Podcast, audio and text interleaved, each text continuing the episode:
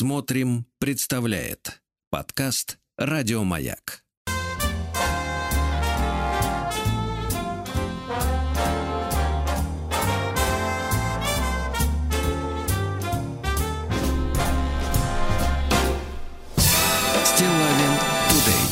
Наконец-то, друзья мои, наконец-то. Сил нет больше уже отдыхать. Здравствуйте, Владик. Доброе утро.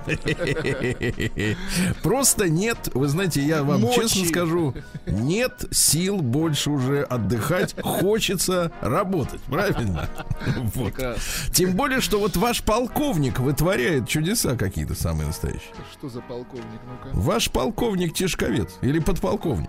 Вот это вот седловина обещанная. Ну, у вас он- седловина, да. Он А теперь, сдержал значит, слово, да. Да, теперь, значит, Тишковец заявил, что жителей Центральной России ждет существенное потепление. Ну, посмотрите, дальше фраза. Э, Североатлантический циклон по имени Роксана. Господи. Кто и выдумывает вот эти? Кто там занимается этим? Ну, не Бабаян точно выдумывает. Ну, да. Хотя было бы жестче. Так? На предстоящей неделе установят зональный перенос в субширотном направлении. Слышь? Звучит ужасно. Вот, вот в следующий раз мы Евгений обязательно Обязательно. Он должен разъяснить, что он имеет в виду, конечно. Что вообще, что ему надо вообще? Надо? Значит, давайте о хорошем теперь. Значит, несколько фраз буквально о хорошем. Вот, получил очередную рассылку, э, значит, э, э, мероприятий, где меня ждали, ну куда я? Как вы Ну, понимаете, Вы струсили и не пошли. Да, давайте. да, конечно, значит, послушаем. заголовок такой. Открытие секретных техник проведения спиритического сеанса для связи с ушедшими из жизни людьми. Здравствуйте. Погоди, но вы с кем сейчас трудно- здороваетесь? С Нет, погодите, да-да-да. Трудно желать здравия, в принципе, ушедшим. А, здра- да, здравствуйте. Начинаем через несколько Это минут. особенное потустороннее здравие. Здоровье, да, крепкое. Здравие, да. Особые, да. Присоединяйтесь скорее, чтобы не пропустить ничего важного. Енина Шляпникова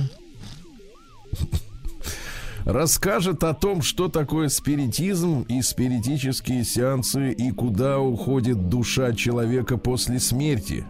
Вебинар под названием «Спиритизм и жизнь после смерти». Как вызвать духов ушедших и задать им вопросы. Дальше. Очень много мифов связано с загробным миром и возможностью общения с умершими людьми. Вопреки легендам, потусторонний мир безопасен. Особенно если вы хотите связаться с близкими вам людьми и, внимание, Владик, животными. Те, кто любил нас при жизни, вряд ли будет вредить и после смерти. На вебинаре вы научитесь быстрым техникам связи с ушедшими и узнаете многогранность понятия смерть и душа. Будет очень интересно. Да. Ну что же, э, я загружаю вебинар. Вот, а вы тут как хотите.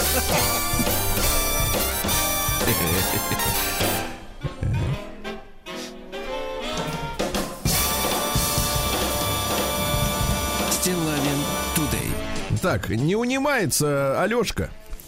Вот, э, б- по поводу фильма «Полеты во сне и наяву», Тот же Алешка, который вот в прошлый раз не унялся. который говорил, что это, мол, подлец. Герой Ну, давайте, Янковского. господи. Ну, не уни- ну, пару строк буквально. Здравствуйте, Сергей Валерьевич. Не хочу показаться навязчивым, Да а нет, показался. показались, да. Показались, да. Более того, не хочу стать героем радиоэфира, а стал. Бывает, да? Бойся своих желаний. Бойся. Даже надо так сказать, погласить бойся. Вот так вот, как бы, на, на, на древний манер. Э, Признаюсь, э, честно являюсь вашим поклонником и так далее, так далее. В разборе фильма «Полеты во сне и наяву» я лишь хотел задеть тот факт, знаешь, так вот, знаешь, неосторожно, когда человек, например, идет с чемоданом и сбивает не с семью с детьми чемоданом. сбивает. человек, да, На повороте семерых и еще и машиниста. И машиниста, да, на вокзале. Так вот, я хотел лишь задеть тот факт, что парень-мужик, парень-мужик, не может решить, кто он. Кто он? Отец, сын или муж. То есть герой Янковского в фильме «Полет во сне наяву» не может решить, кто он. И выбор за ним а насчет того, при чем здесь дочь, В контексте этого фильма становится дочь становится прилагательным. Мне далеко за 40 по скриптум. Проблематику фильма понимая. Владику привет от Алешки. Это второй по скриптум. Но я вам скажу так. Слушайте, они простые выходные у Алешки, я смотрю. Да-да-да. Ну, во-первых, как вы бы сказали здесь, э, вот в, в моменте, где выбор, э, выбор, значит, отец, сын или муж, ну, здесь, а это не вам решать, правильно? Конечно. И не ему. Да, во-вторых, друг мой, ну, все, это искусство, конечно. все мы являемся одновременно, понимаете, да, И людьми, детьми, и взрослыми, конечно. Да, мы одновременно и дети, и взрослые. И я видел людей, которые, например, мастерски совмещают, например, кандидатскую диссертацию и то, что они животные бывают местами, да, вре- вре- временами, да. А есть врачи, у которых нет образования, вспомним Анатолия. А? Но лечат, лечат, будь здоров. И поднимают прайс, поднимают прайс, да. Так что все мы универсалы, понимаете, дорогой друг. Вы не паритесь. Пришло, перейдем пришло сообщение срочно от э, подписи Евгений Тишковец. Пишет следующее. Не седловина, дорогие товарищи, а барическое каре. Какая разница? Евгений.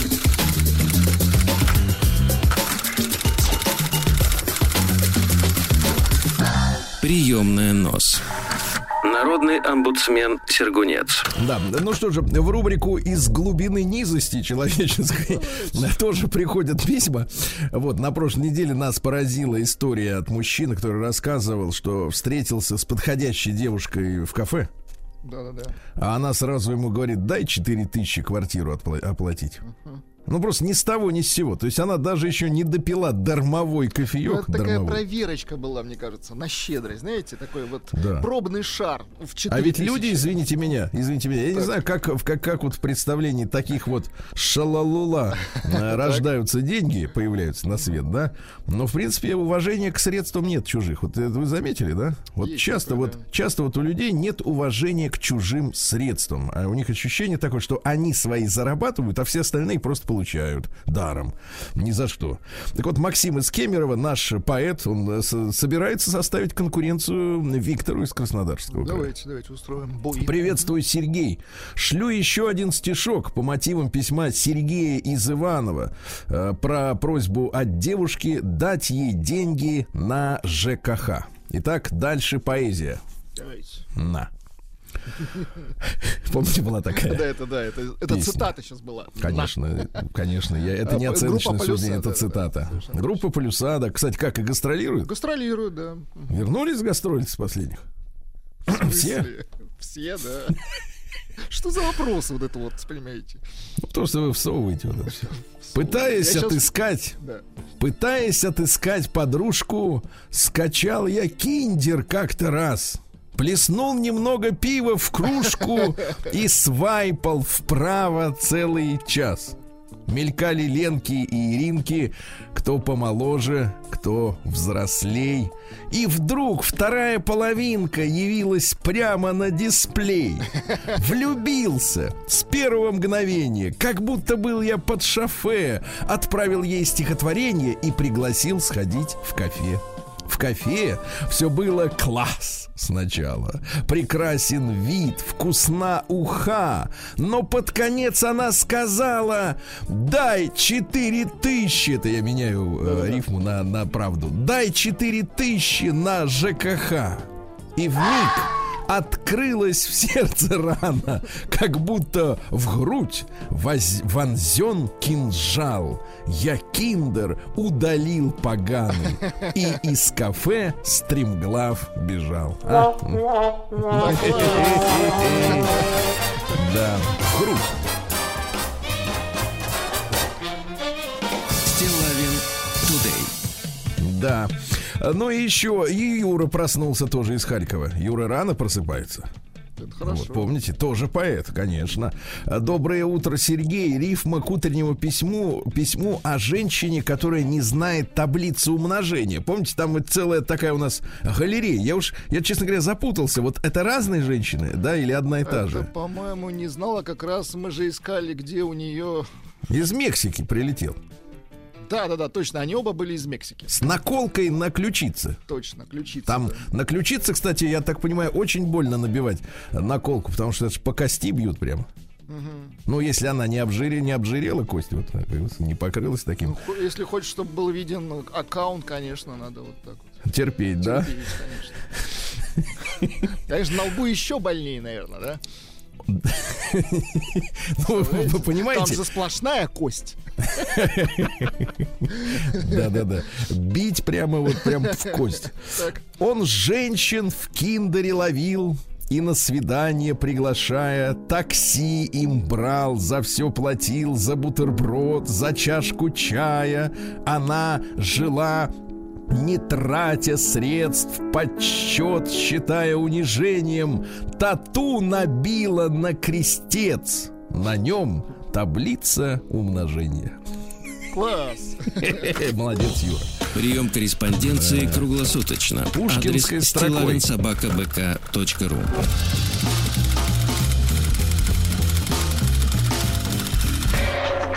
Фамилия Стилавин 2 Л. А вот знаете, Владик, э, давайте-ка мы э, запустим шарабан нашего народного омбудсмена, да? Потому Так. что очень красивый мужчина Очень красивый, это уже... жалуется нам на Ларису Гузееву. Вот так.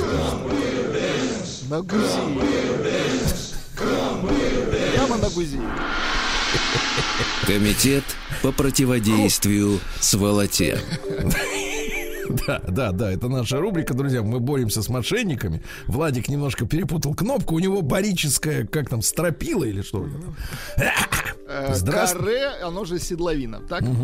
Здравствуйте, Сергей Валерьевич, Владислав Александрович. Вчера я прочел возмутительную новость. Была такая новость, и не, мо- не смог не высказать свое ценное мнение. Гузеева заявила в соцсетях, что красивые девушки не должны любить бедных мужиков. Я смотрю, у вас палец на рычаге. а, потому что бедные мужики, как мы знаем, моль. Да. А почему красивые девушки должны любить бедных? За что их любить? Заявила пожилая женщина, как пишет наш очень красивый мужчина. Богачка Гузеева. Да, она... Боярыня Гузеева. Да, минуточку, минуточку. Значит, она также заявила, что сама выбирала всегда мужчин состоятельных. Вот он, сексизм как есть. Изначально пренебрежительно... А, извините. Барическая пила. Изначально пренебрежительное отношение к мужчинам, которое не порицается обществом, и оценка их только с положения добытчика. Мужчины, вам такое потребительское... Мужчины! Есть мужчины. В бане никого, Владик. У вас, у вас У как нас с этим? только записанные мужчины. Все. Да-да, мужчина лис. Да. Да, мужчины, вам такое потребительское отношение нравится? Вас такое устраивает? Вот, и меня не устраивает. Кстати, не дождавшись ответа написал. Да, Но Ну, давайте посмотрим на ситуацию немного с другой стороны. А вот среднестатистическому очень красивому мужчине зачем голодранка и беспреданница? Беспреданница это такой дешевый намек на кинокарьеру Дивы. Вот что с ней делать? Лицо со временем отвиснет. Давайте по-другому. Вот э, не будем использовать голодранка. Это отвратительное определение. Давайте просто зачем красивому мужчине Гузеева? Нет, не надо так, ну что вы, что вы, так это мы на личности не Ну переходим, ну а Владик. как? Ну а Ник- как? Вот каждый мысленно сам будет переходить. Дальше.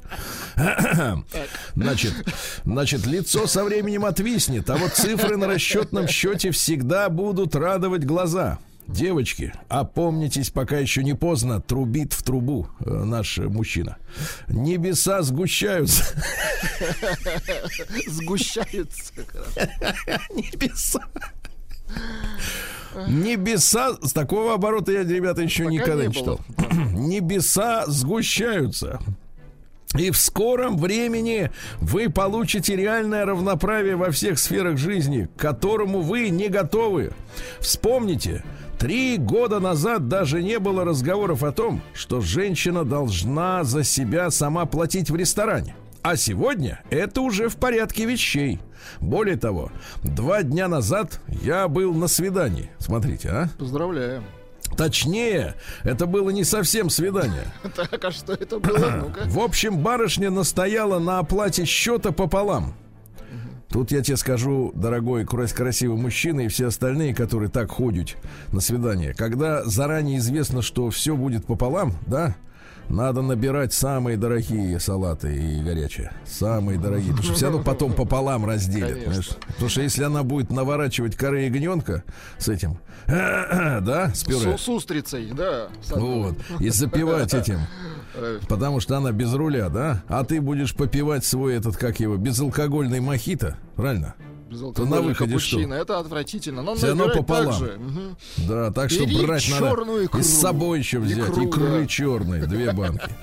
Так вот, а, значит, она самостоятельная, сильная, уверенная в себе, не обращающая внимания на стереотипы типа «мужчина должен» в кавычках. И нижние ягодичные мышцы у нее в тонусе, что не может не радовать. Ты смотри, как он сидит-то разглядывал. Ловко. А, головне он, видимо, зеркало Ловкач, на, да. на ботинке. Знаете, бывают такие ухари. Сидят, зеркалят. Девочки, опять обращается. То есть, видимо, э, ушел со свидания, заплатив половину. Девочки. Гузееву, извините, так. Минуточку. Девочки, девушки, женщины, мир, в котором вы жили, теперь изменился. Вы заигрались в игры с квотами и преференциями для себя. Не путать с киберсквотами авторами. И не заметили, как начали меняться взаимоотношения между полами во всем мире и в России. Если вы не успокоитесь, то есть по-нашему не угомонитесь, то равноправие будет все больше и больше. Глядишь, и пенсионный возраст вам, наконец, поднимут всем сразу до 70. Почему не до 65? А потому что женщины живут дольше на 15 лет. О как! Ясно? Спасибо за внимание. Очень с уважением. Очень красивый мужчина. Толковое письмо, кстати. Да. Прием корреспонденции круглосуточно. Я бы сам такой Адрес стилавинсобакабк.ру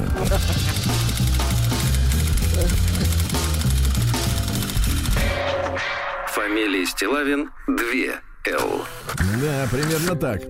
Послушайте, ну и есть у нас письмецо. Хочу вас начать э, знакомить с ним сегодня. Давайте. Э, письмо, письмо называется, э, так сказать, «Как я провел год в Киндере». Угу. Отлично. Понимаете, это же целая, на самом деле, Владик, метавселенная. Согласен. Это культура определенная, конечно. И тур, тур по Тур анкетам. это Хирдал, вы не путаете людей.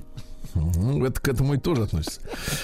Да. Так. И снова здравствуйте, пишет нам э, прекрасный мужчина. Э, сказать, Имя которого мы не знаем. Ну, да. ничего страшного. Да. Э, и снова здравствуйте, любимая передача. Начну повествование. Так? Да, начну повествование с забавной и немного драматичной истории о некой инста-модели, инстаграм-модели, угу. как она себе мне, себя, себе мне, э, во-первых, надо себя мне, а тут написано, как она себе мне презентовала. еще не определилась, просто кому, да. Нет, давай так, женщина сидит с картами и раскладывает мне себе, мне себе, мне себе, да. И все в одну пачку складывает. Да. Как она себе мне презентовала. Да, но могу заметить, природными данными ее природа действительно не обидела. Тоже хорошая фраза. Природа не обидела ее природными данными.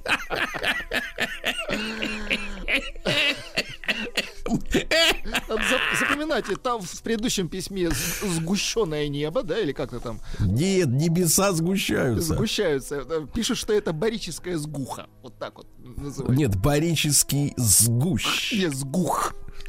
Да, природой. Природными данными природа не обидела. После небольшой переписки... природила природа природными данными. Наприродила. Вот так. После небольшой переписки в чате так. мы созвонились в телефонном режиме.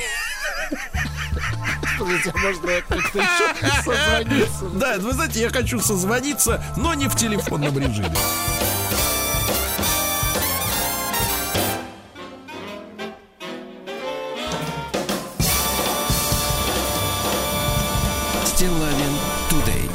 Друзья мои, а ну что же, сегодня уже 7 февраля, совсем-совсем скоро Масленица, да, Владик? Замечательно. Да. А, ну и, так сказать, и наш мужской праздник скоро, потом и женский подойдет, а сегодня замечательный, тоже в народе любимый праздник иконы Божьей Матери «Утоли моя печали», понимаете, да? Вот. Сегодня день рождения огнетушителя. Полезная история, Очень да. хорошо, да. А, день таблицы Менделеева. А, мы должны, вы знаете, друзья мои, добиваться того, чтобы этой таблице в мировом масштабе вернули имени, имя Менделеева, потому что у них оно называется просто Periodical Tab. Просто периодическая, да-да-да. Она на самом деле Менделеева таблица. Конечно, Менделеева. Им, а им, понимаешь, тошно от того, что не их именем названо. Видишь, и кочевряжется гниды. Что-то я зашел сюда. Нормально нормально, нормально. Да, день числа Эйлера сегодня, Владик. Ну, сейчас Что начнем число? разогревать Давайте. мозг. Давайте. Число Эйлера приблизительно равно следующему. Две целых. Две целых. А дальше семь Сейчас 71 тысяч 77 надо, Давайте так, 71828 ну, хорошо же сидели, нормально да. общались. Ну. Так вот, это основание натурального логарифма, математическая константа, ага. иррациональное и трансцендентное число. Ясно?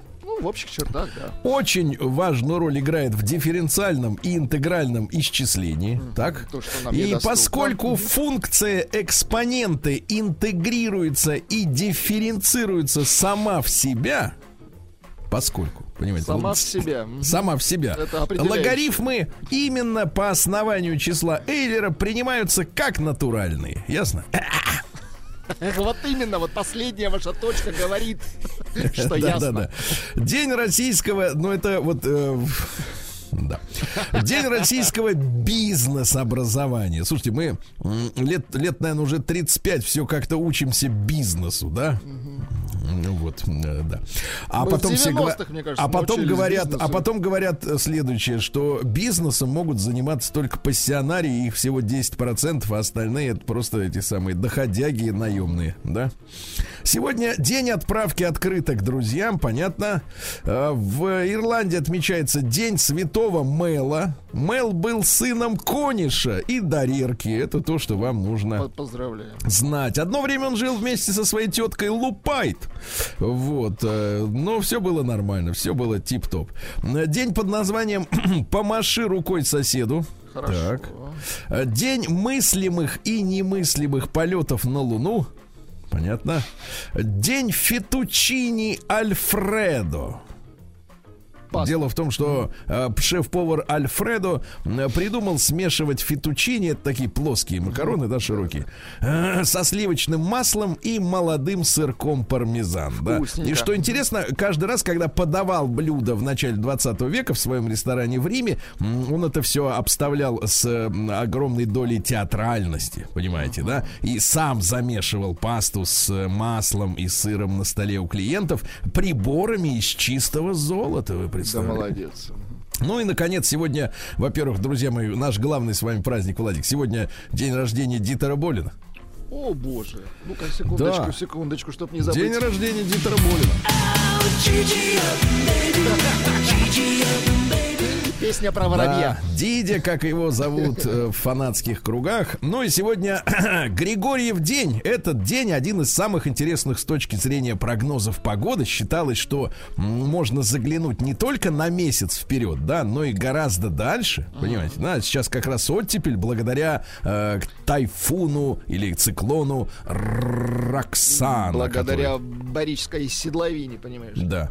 Ну, перейдем к событиям дальше. Было, было, было,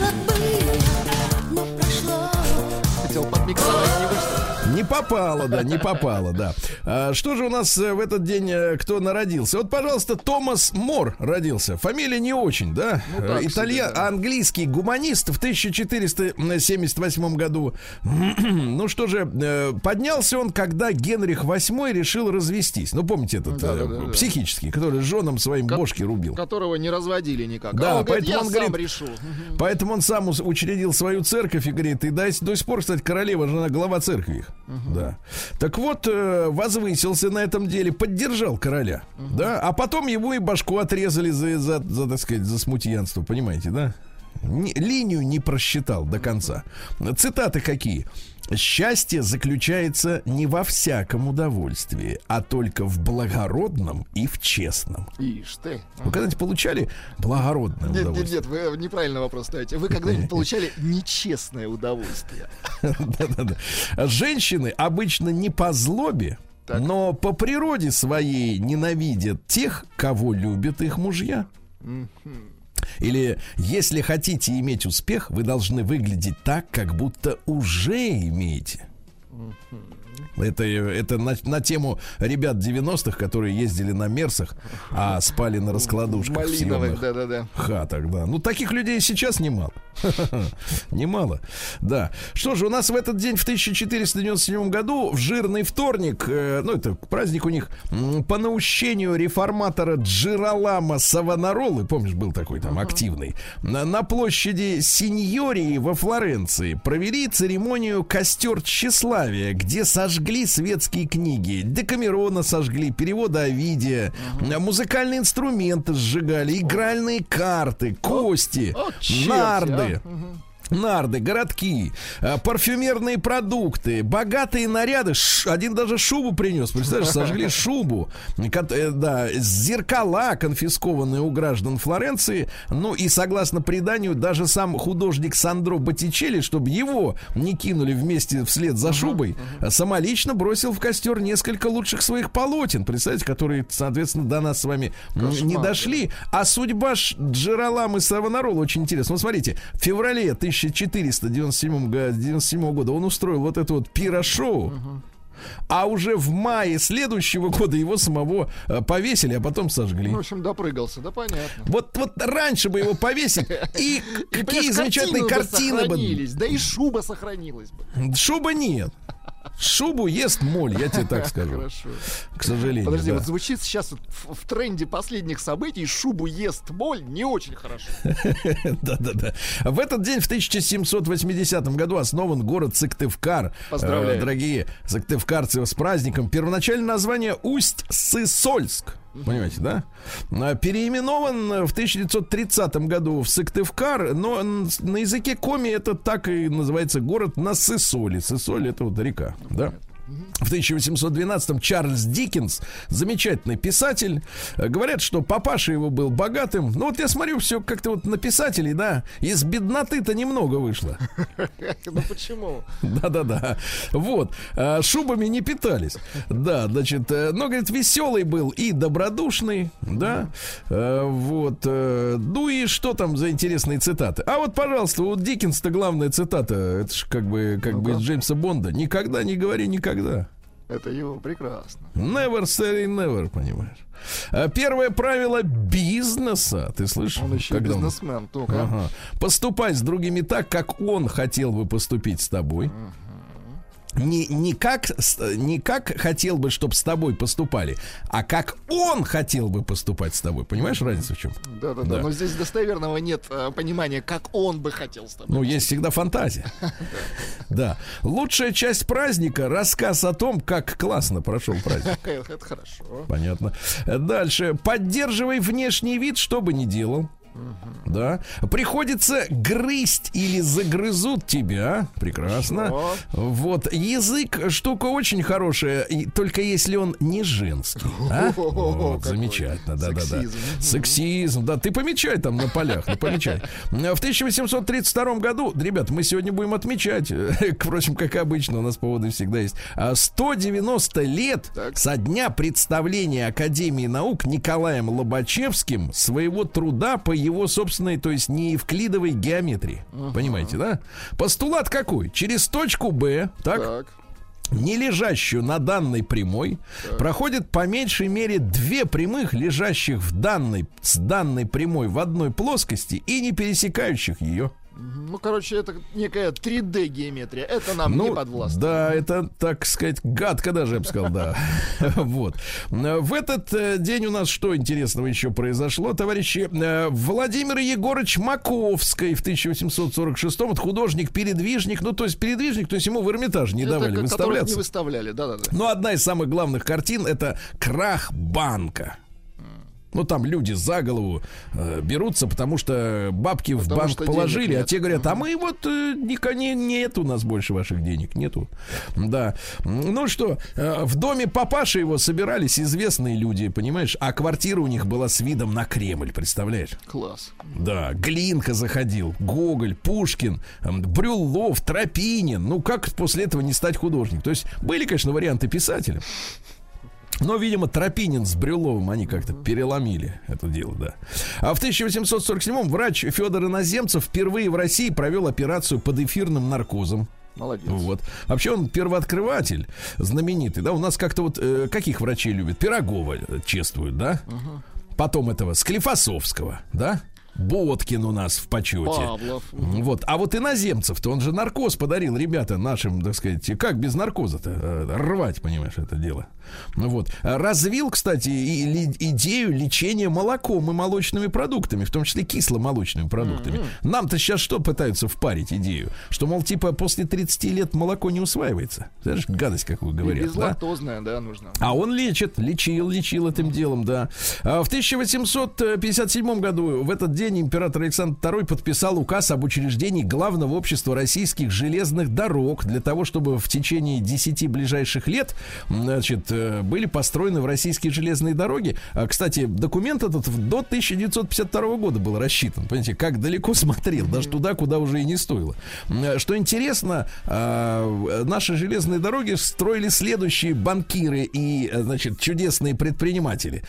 Санкт-Петербургский банкир Штиглиц, варшавский банкир Френкель, лондонские банкиры братья Беринг, французские Готингер, Фульт, Фульт Аппенгайм, братья Малет, Я бра- смотрю, барон... российских-то немного. Да-да-да, амстердамские банкиры ГП и компания, берлинский Мендельсон. компания да. А вот смотрите, а, директор из Парижа Исааки Перейра. Прекрасно. Они что придумали-то, кстати говоря, тогда? Что дороги будут строиться частными компаниями. Uh-huh. Какое-то время э, они будут э, выполнять коммерческие, так сказать, предназначения. А потом эти дороги стали выкупать в государственной собственности, чтобы создать единую сеть железных uh-huh. дорог, понимаете, да? Вот. А в 1870-м Альфред Адлер родился, австрийский врач и психолог, создатель системы индивидуальной психологии. Вот, мне кажется, до этого наш докторенок-то еще не добрался, да? Индивидуальная, почему? Это индивидуальная, она и есть с каждым отдельно разговор, отдельно, Нет, с каждым каждым отдельно это доктор пока освоил только азы этого учения с каждым специальный прайс. А вот э, работа идет по типовым документам. Так вот, значит, э, Адлер ввел в объяснение, так сказать, проблем человеческих социальный фактор. Понимаете, да? А, ввел э, по термин комплекс неполноценности, который очень популярен. Э, значит, чуть что не так, человек сразу говорят, а у тебя комплекс неполноценности. Uh-huh. Правильно? Вот, кроют все, что угодно. Значит, а, главные ключевые принципы теории какие? Секундочку. А, вот принцип. Главное. Было, было, было,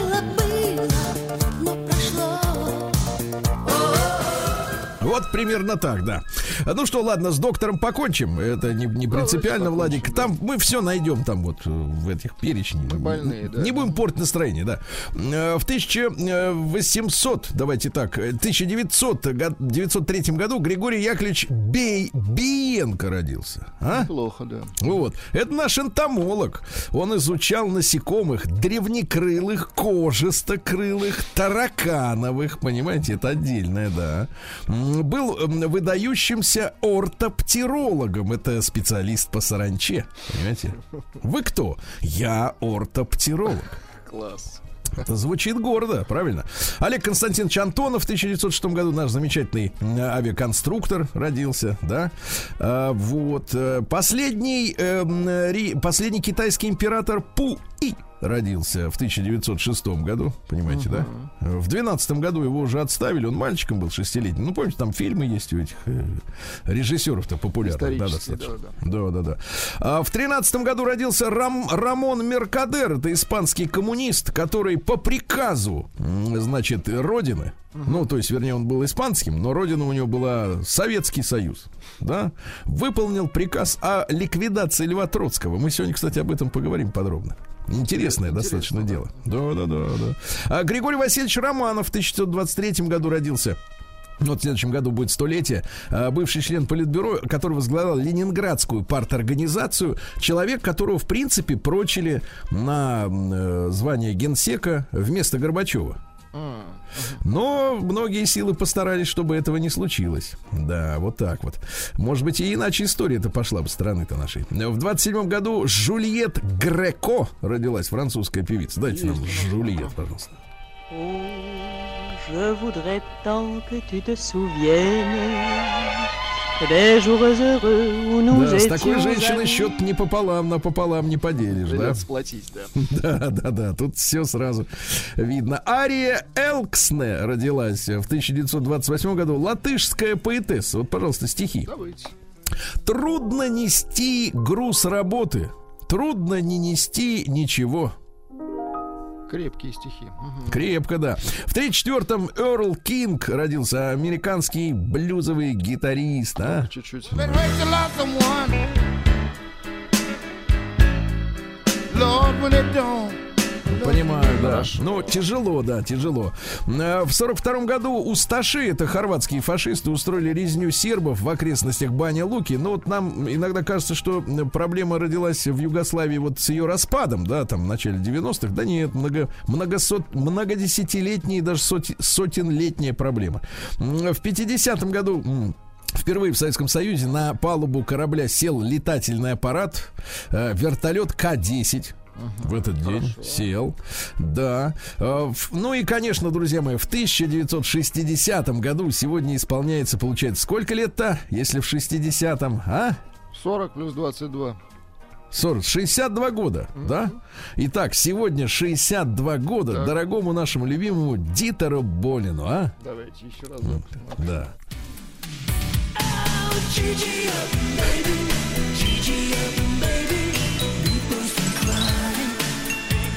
Большие мальчики не плачут.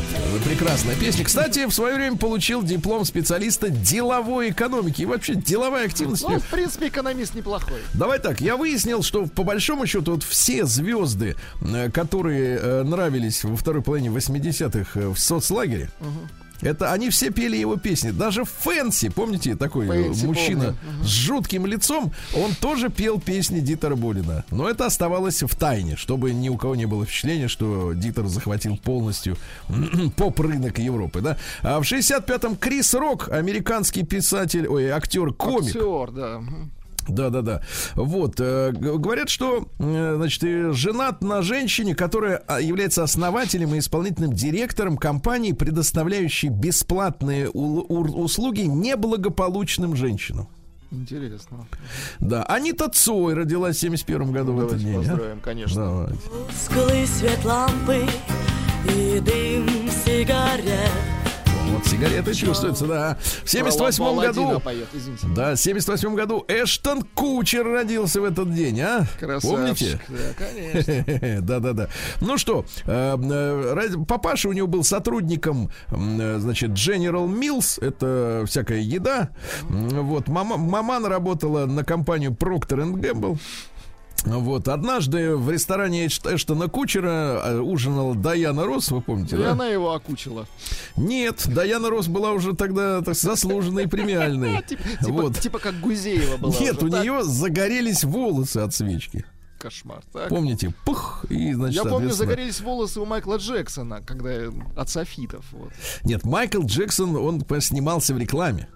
А здесь человек пошел отдыхать, понимаете, да? Кошмар, вот также, да. также, друзья мои, в этот день, э, в 79 году, представляете, в 1979 году умер Йозеф Менгеле. То есть человек, который, в принципе, не имел никакого права умирать собственной жизнью, тем более собственной смертью, тем более, что умер он от, э, э, так сказать, инсульта во время купания в теплом море. Представляете? Угу. Это которые вот эти чуде- чудовищные опыты там ставят, да, да, мы сегодня тоже, да, об этом э, поговорим, потому что вещь очень важная. Некоторым кажется, что нет ничего, не, какие-то есть вещи невозможные, да, а, э, вернее, нет невозможных вещей. Нету действительно. В 81 году трагическое событие в авиакатастрофе Ту-104 под Ленинградом э, погибло все руководство Тихоокеанского флота Советского Союза. Вы слышали об этом? Вот, там было 16 адмиралов и генералов, почти два десятка капитанов первого ранга, которые занимали адмиральские должности, и столько высших военных начальников не погибло за всю Вторую мировую войну. Вот, там в 6 часов вечера в условиях снегопада вышел, э, так сказать, самолет на исполнительный старт, начал разбег по взлетной полосе. А через 8 секунд после отрыва от э, земли э, внезапно вышел на закритический угол атаки самолет и свалился. Представляете? Просто рухнул на землю в 20 метрах от э, взлетной полосы, разрушился и сгорел. Вот такая вот трагедия самая настоящая произошла. Э, Константин Витальевич Крюков в 85 году родился. Племянник, актер и ювелир. А? Курчавый, очень да. Да, замечательный. Э, Константин, с днем рождения. Э, кстати, вот интересно, детство провел в Швейцарии. Ну, вот это, конечно, звучит так сомнительно, скажем Да, да, да, да, да. Вот. Ну и, друзья мои, памятное событие. В, именно сегодня, в 2014 году, открылись 22-е зимние Олимпийские игры в Сочи. Угу. Вы это прекрасно, Владик, помните. Вы, мы, мы, в принципе, вместе со всеми открывали на стадионе, да, в Сочи. Вот, Мы точно открывали каждый день.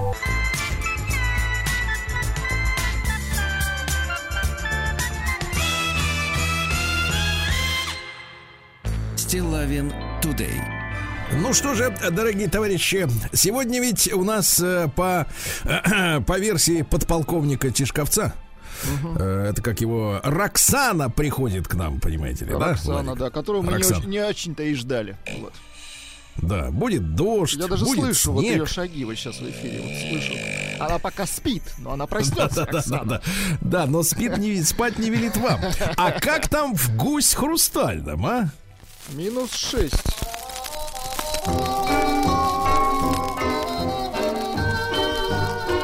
Чтобы песней своей помогать вам в работе, дорогие мои. Гусечане, а? Или хрустальчане. Это вам, это не вам решать. Конечно. А новость, кстати, прекрасная. В Гусь Хрустальном прошел честный лыжный марафон друзей. Представляете? Это, это что за намеки честный лыжный марафон? А до этого что, не А вот на то, что там вот это в Пекине. Ага. Шутка. Зарегистрировано более 400 участников. Да-да-да. И никто втором лыжи не мазал, как эти норвежцы, правильно? Вся вот эта свора. Да.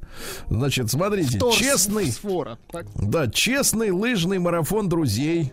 Вот, э, участники из Владимирской, Ивановской, Нижегородской, Рязанской области, из Москвы, из Подмосковья, понимаете? А честный это когда нет победителей, да? Я правильно понимаю?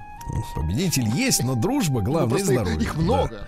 Да. В Гусь Хрустальном проходит выставка начинающих скульпторов. Э, конкурс «Загляни в сказку».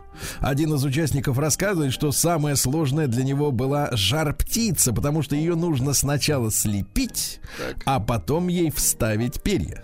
Знаете, да? Ну, ребята молодцы. да. Жительница Гусь Хрустального обвиняется в имущественном преступлении. 21-летняя местная девочка. В сентябре прошлого года обвиняемая находилась в гостях у своего знакомого. В гостях у сказки, так.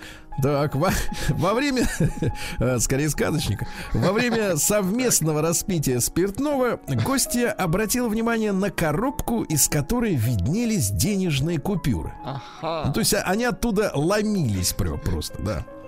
Воспользовавшись моментом, когда хозяин квартиры уснул, девушка похитила деньги, засунула себе и легла спать, чтобы отвести от себя подозрения. Утром она покинула квартиру, а хозяин, когда обнаружил пропажу денег, обратился в полицию. Теперь вот девушке грозит уголовная, уголовный срок. Знаете, сколько было в коробке ну, денег? Вот представь себе, коробка, из которой торчат деньги. Из-под карандашей. Ну, не знаю, там, ну... 10 тысяч давайте. 12. Ну, почти. 12, да. В гусь, хруст... в гусь хрустальном предприниматель обманул детский сад на 600 тысяч рублей. Вы представляете? Подлец. Возглавляемая обвиняемым по кон... компания по контракту выполняла валку деревьев около детского сада. Вы представляете? Объем валки по контракту, согласно заявленной смете, составил 203 кубометра. А, а знаете, как он договаривался с этими рабочими? Он говорит, довали их. Да, на самом деле, на, по факту, рубка деревьев составила всего 7 квадратных метров. Правда, квадратные метры в кубометры мало переводятся так вот, потому что мы не знаем высоту древесины, да. Но, тем не менее, 600 тысяч украл, подлец. Два жителя Гусь Хрустального предстанут перед судом за кражу металла. Они украли металлические трубы, ванну, э, бак, 100-килограммовую металлическую конструкцию, которую невозможно описать. Э, невозможно было украсть до них. Словами, да, грозит до пяти лет лишения свободы. Десять человек тушили частный жилой дом. Хорошо, Молодцы. да. У жителей Гусь Хрустального э, арестовали земельный участок, трактор и автомобиль за то, что он незаконно рубил лес. Опять лес. Угу. Да, 12 сосеночек и одну березоньку. Сосеночек очень больше всего жал, жаль. Да, да, хотя их и 12. Во Владимирской области начальница Почты России присвоила более 350 тысяч рублей. Вы Отвратительно. Значит, какая история-то, да? Э, значит, с апреля по сентябрь а начальница угу. выдавала клиентам посылки и, получив за посылки деньги в качестве оплаты наложенных платежей и тарифных крупных сборов. В кассу их не вносила. Да-да-да. И в итоге вот 350 тысяч рублей заработала товарищ, да? В гусь хрустальном пенсионерку ограбил ее 40-летний родственник. Вот смотрите, как дело было. Так. Пожилая женщина рассказала, что ее 40-летний родственник э, племяш. Угу. Попросился к бабке переночевать, но получил отказ. На что агрессивный мужчина, который очень хотел спать, Начал стучать в дверь квартиры, разбил стекло балкона, залез внутрь, и тут гусевчанин, так. гусевчанин потребовал у пенсионерки деньги, потому что нищим спать плохо. Давайте правильно? вот этого подлеца не гусевчанин называть, да. а хрустогусь. Вот так. Да, так вот, понимая, что пожилая женщина не расскажет, где хранит свои сбережения, мужчина принялся рыскать по ее карманам пальто, в котором она была в своей квартире. То есть бабуля была в полном вооружении. Она в квартире была в пальто. Нач, нач, начал искать денежные средства. Найдя в кармане 900 рублей, фигурант скрылся. Вот чучело. А. Вот действительно придурок. Ну да, вот такие новости. А так люди мирные, смотрю.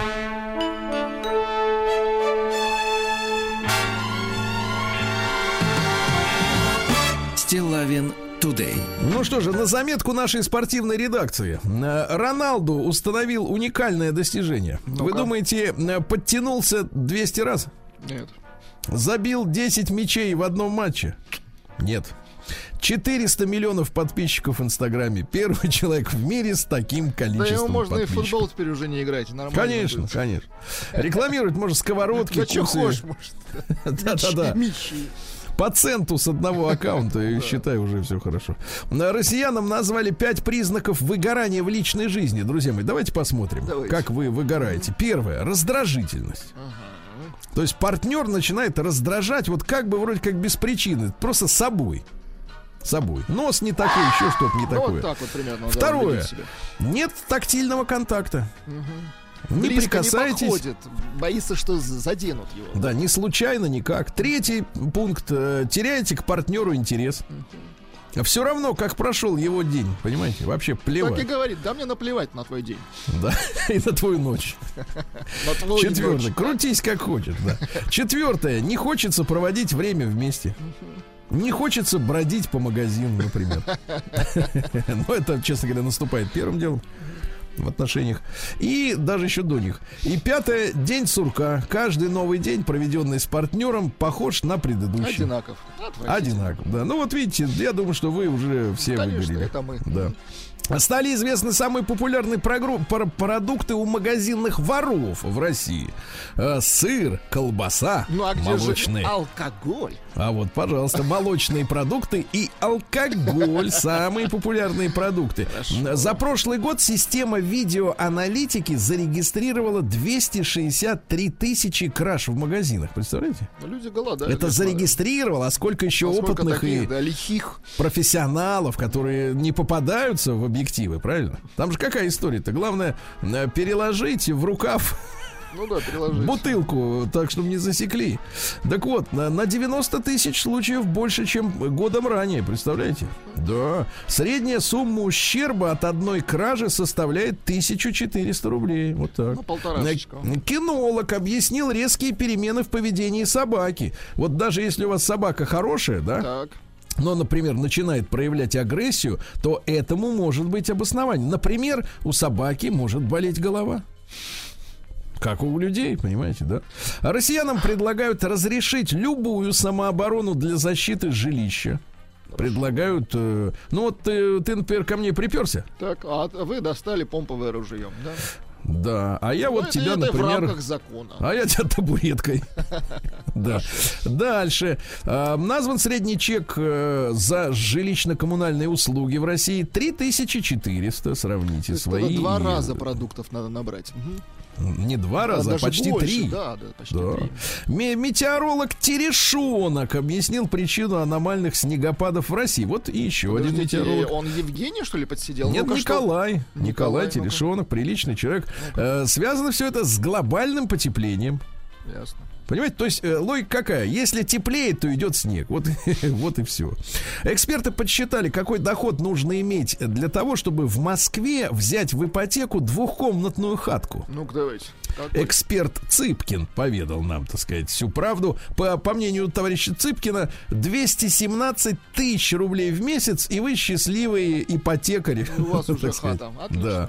А стало известно, куда россияне планируют путешествовать летом. На первом месте Симферополь. Затем почему-то хотят ехать в Москву. В Воркуту никто не хочет ехать. Не, вот в Москву едут, да. На третьем месте Сочи, потом Питер, Калининград, Краснодар, Анапа, Минеральные воды, Геленджик, Махачкала. Ну, все на вот юг так. да на юг, понятно. Ага, все на юг да в Москву.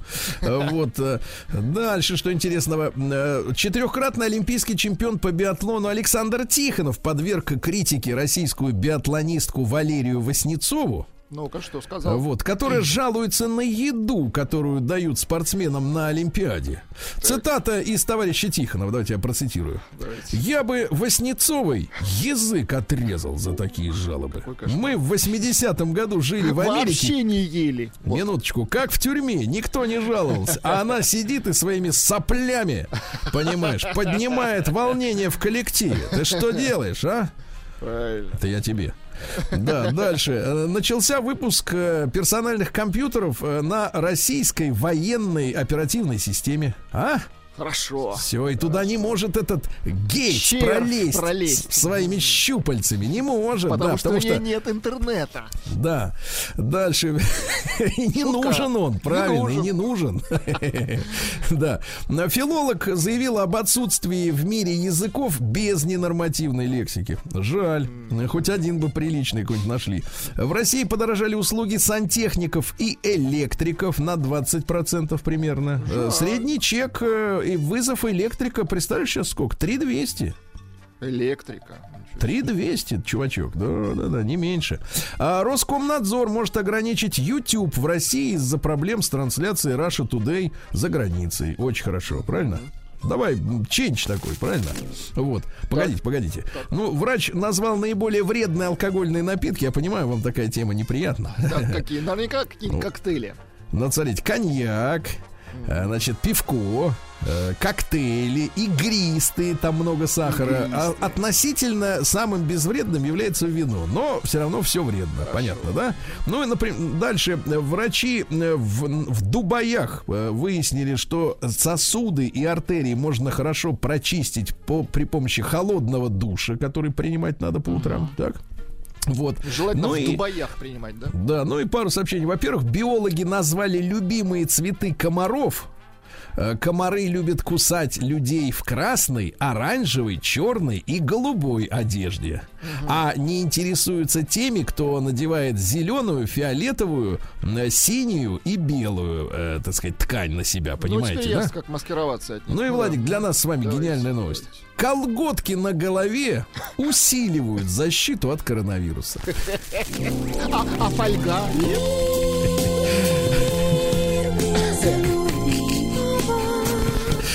мне, мне, казалось, мне всегда образ грабителей банка всегда нравился. Мне кажется, это здоровые Самый люди. безопасный образ, согласен. Да, москвичка с инвалидностью судится с сайтом эскорт услуг из-за того, что ее не хотят э, включить в каталог. Она на 4 сантиметра меньше минимума, допустимого на этом э, сайте эскорт услуг. Ее рост э, 136 сантиметров, а в анкете можно указывать только 140. 28-летняя девушка по имени Ирина, э, вот, э, чья нестандартная внешность позволила бы неплохо зарабатывать в Москве, вот пожаловалась на сайт да. Отвратительно. Согласна, Девушка утверждает, что эскорт услуг она оказывать не планировала, а собиралась лишь выходить с мужчинами в свет за угу. почасовую оплату. Выходить в свет, понимаете, да? Дальше хорошая новость, вот вам такое нравится. Египтянка 43 года притворялась мужчиной на работе и получила за это премию. А? Класс. 46-летняя помощница учителя занялась сексом с 16-летним школьником, попала в тюрьму. Представляете? Ей могло грозить 14 лет тюрьмы 14, но, но сядет всего на 2 года, потому что она раскаялась, потому расплакалась. Что ему понравилось, мальчик. Нет, нет, добровольно прошла полуторагодичный курс лечения сексуальных раб, причем она замужняя женщина, представляете? Извинилась перед жертвой. А о романе между подростком и учительницей тут пикантность, вот в чем. ну В полицию сообщил папаша мальчика, который обнаружил его переписку в телефоне. Угу. А после того, как папаша отобрал у подростка телефон, она дала ему другой, чтобы они могли продолжать продолжает переписываться, да? Дальше. Женщина потратила 25 лет своей жизни на поиск утонувших в море деталей Лего. Шикарно. Жвачка, жевательная резинка, предотвращает преждевременные роды. Понимаешь, пока жуешь, Жуйте, сказать, да, дорогие наши да. дамы. Женщина сообщила о групповом изнасиловании в виртуальной реальности Горизон Worlds. Так, так, так, ну-ка, интересненько. О, а ты бы был на ее месте. А если бы с твоим аватаром... виртуальную э, реальность не ногой, Сергей Валерьевич. Да, да, да. Ну и, наконец, хорошая новость. Давайте все-таки. А, вот, вот иностранные новости, они какие-то гадкие, а вот наши хорошие. Житница Якутска упала с восьмого этажа и сама ушла домой пешком. Угу. Чудно. В припрыжку ушла. Подтанцовывая как-нибудь. Новости капитализма. Борис Джонсон заявил, что только танковая дивизия может сместить его с поста премьер-министра. Он полон решимости держаться за власть. Ну, на таблеточках. Нет, мне кажется, в этом случае а, а, честно и откровенно сказано. Вот все остальное брехня, а вот это честно, да. Американские врачи назвали способ определить диабет по привкусу во рту. Сладенько во рту становится. Сладенько во рту. Сладенько. В США пастор и сторонник теории заговора Грег Лок организовал сожжение книг э, в штате Теннесси. Жгли Гарри Поттера и «Сумерки». Говорит, Потер... сатанистов к ногтю. Потеряли вот, пастора, понятно. Парочка в Северной Ирландии купили, купила поддержанный диван, а он был весь наполнен чужими ногтями. Да, это довольно мерзко, да. Согласен. В Англии болельщика задержали за то полицейские, что он э, оставил ребенка в отеле в номере. Угу. А сам пошел праздновать победу над Манчестер Юнайтед. И у, у него них так не было ID болельщика, я понял. Нет, да, так нельзя. А участники протестов в Молдавии привезли дерьмо к зданию парламента. Говорит, топите сами кизиком. А дальше фраза, которая мне очень понравилась. Так. Молдавия из европейской страны превратилась в средневековую резервацию. Что-то я пропустил, когда там э, Европа-то наступила, если честно. Основатель приюта для котов спустил 2,5 миллиона рублей, э, пожертв... которые были пожертвованы пожертвованы на, и, так сказать, на, на животных котов. спустил на игры. Он спустил вот на себя. подлец. Угу. Сатанисты в Австралии начали красть человеческие останки с кладбища. Неосторожно, товарищи, да? А космические силы США возмущены тем, что никто их не воспринимает всерьез. Это финальная новость.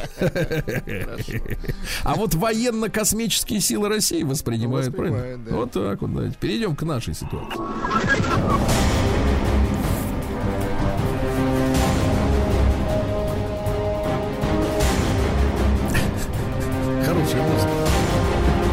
Всегда встаю, когда Россия криминальная. В принципе, музыка тянет на гимн какого-нибудь региона.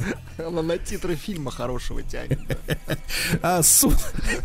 Понятно, оттуда вы все берете, да? Люди в черном, я так понимаю? Конечно, люди в черном. Суд арестовал... Заголовок, кстати, шикарный. Суд арестовал каратиста-живодера, живодер с большой буквы, пытавшегося успокоить младенца силой. Представляете? Вот Ж... Каратист Павел Живодер. Вот такая фамилия досталась человеку. Остался один на один с девятимесячным ребенком своей сожительницы. Ну, то есть женщина, ты знаете, с кем можно... при помощи... С кем женщина может оставлять ребеночка своего, да? Вот. Ну и, соответственно, так сказать, э, вел себя плохо. За это взят, да. В деревне под Псковом украли э, вышку сотовой связи весом 2,5 тонны. Ну, серьезные деньги, кстати, если в металлолом. Нет, серьезный вес взят. Серьезный вес. Да, а да, что да. хорошего? 5G, понимаете, проклятый. Да, может, и не успели еще 5G-то. А Министерство внутренних дел заинтересовалось новосибирцем, который прокатился голым на капоте автомобиля «Волга». Хорошо. А, говорят, что на капоте белой «Волги» вообще без трусов. И остались следы, да? Вообще без трусов, да. Вот как сканер, как Кошмар. на принтер, если. А в Омске, вот тоже хорошая новость. А, а Омск, конечно, надо всегда радовать своими изысканными новостями. В Омске мужчина украл светофор из-за отключенного в квартире света. То есть он, видимо, видимо, надеялся, а вот что. Светофор, Нет, он не только так. надеялся, он верил, потому что 39, 39-летний мужчина решил украсть светофор так. и использовать его солнечную батарею Ах, в качестве. Вот для чего. Конечно, ты же не думаешь, он идиот красть просто светофор? Нет, думаю. А вот и зря. А люди умнее, чем вы думаете. В Дагестане, э, значит, э, ректор вуза организовал преступную группировку. Так. Умный, значит, да? Ректор. Которая в течение трех лет фальсифицировала платежки так. И украл таким образом 90 миллионов рублей, предназначенных на развитие университета. А? Простите. У детей украл, угу. так сказать, понимаешь, да? Ну и, наконец, просто хорошая новость. Давайте. В Махачкале 47-летний рецидивист украл рекламный баннер салона красоты.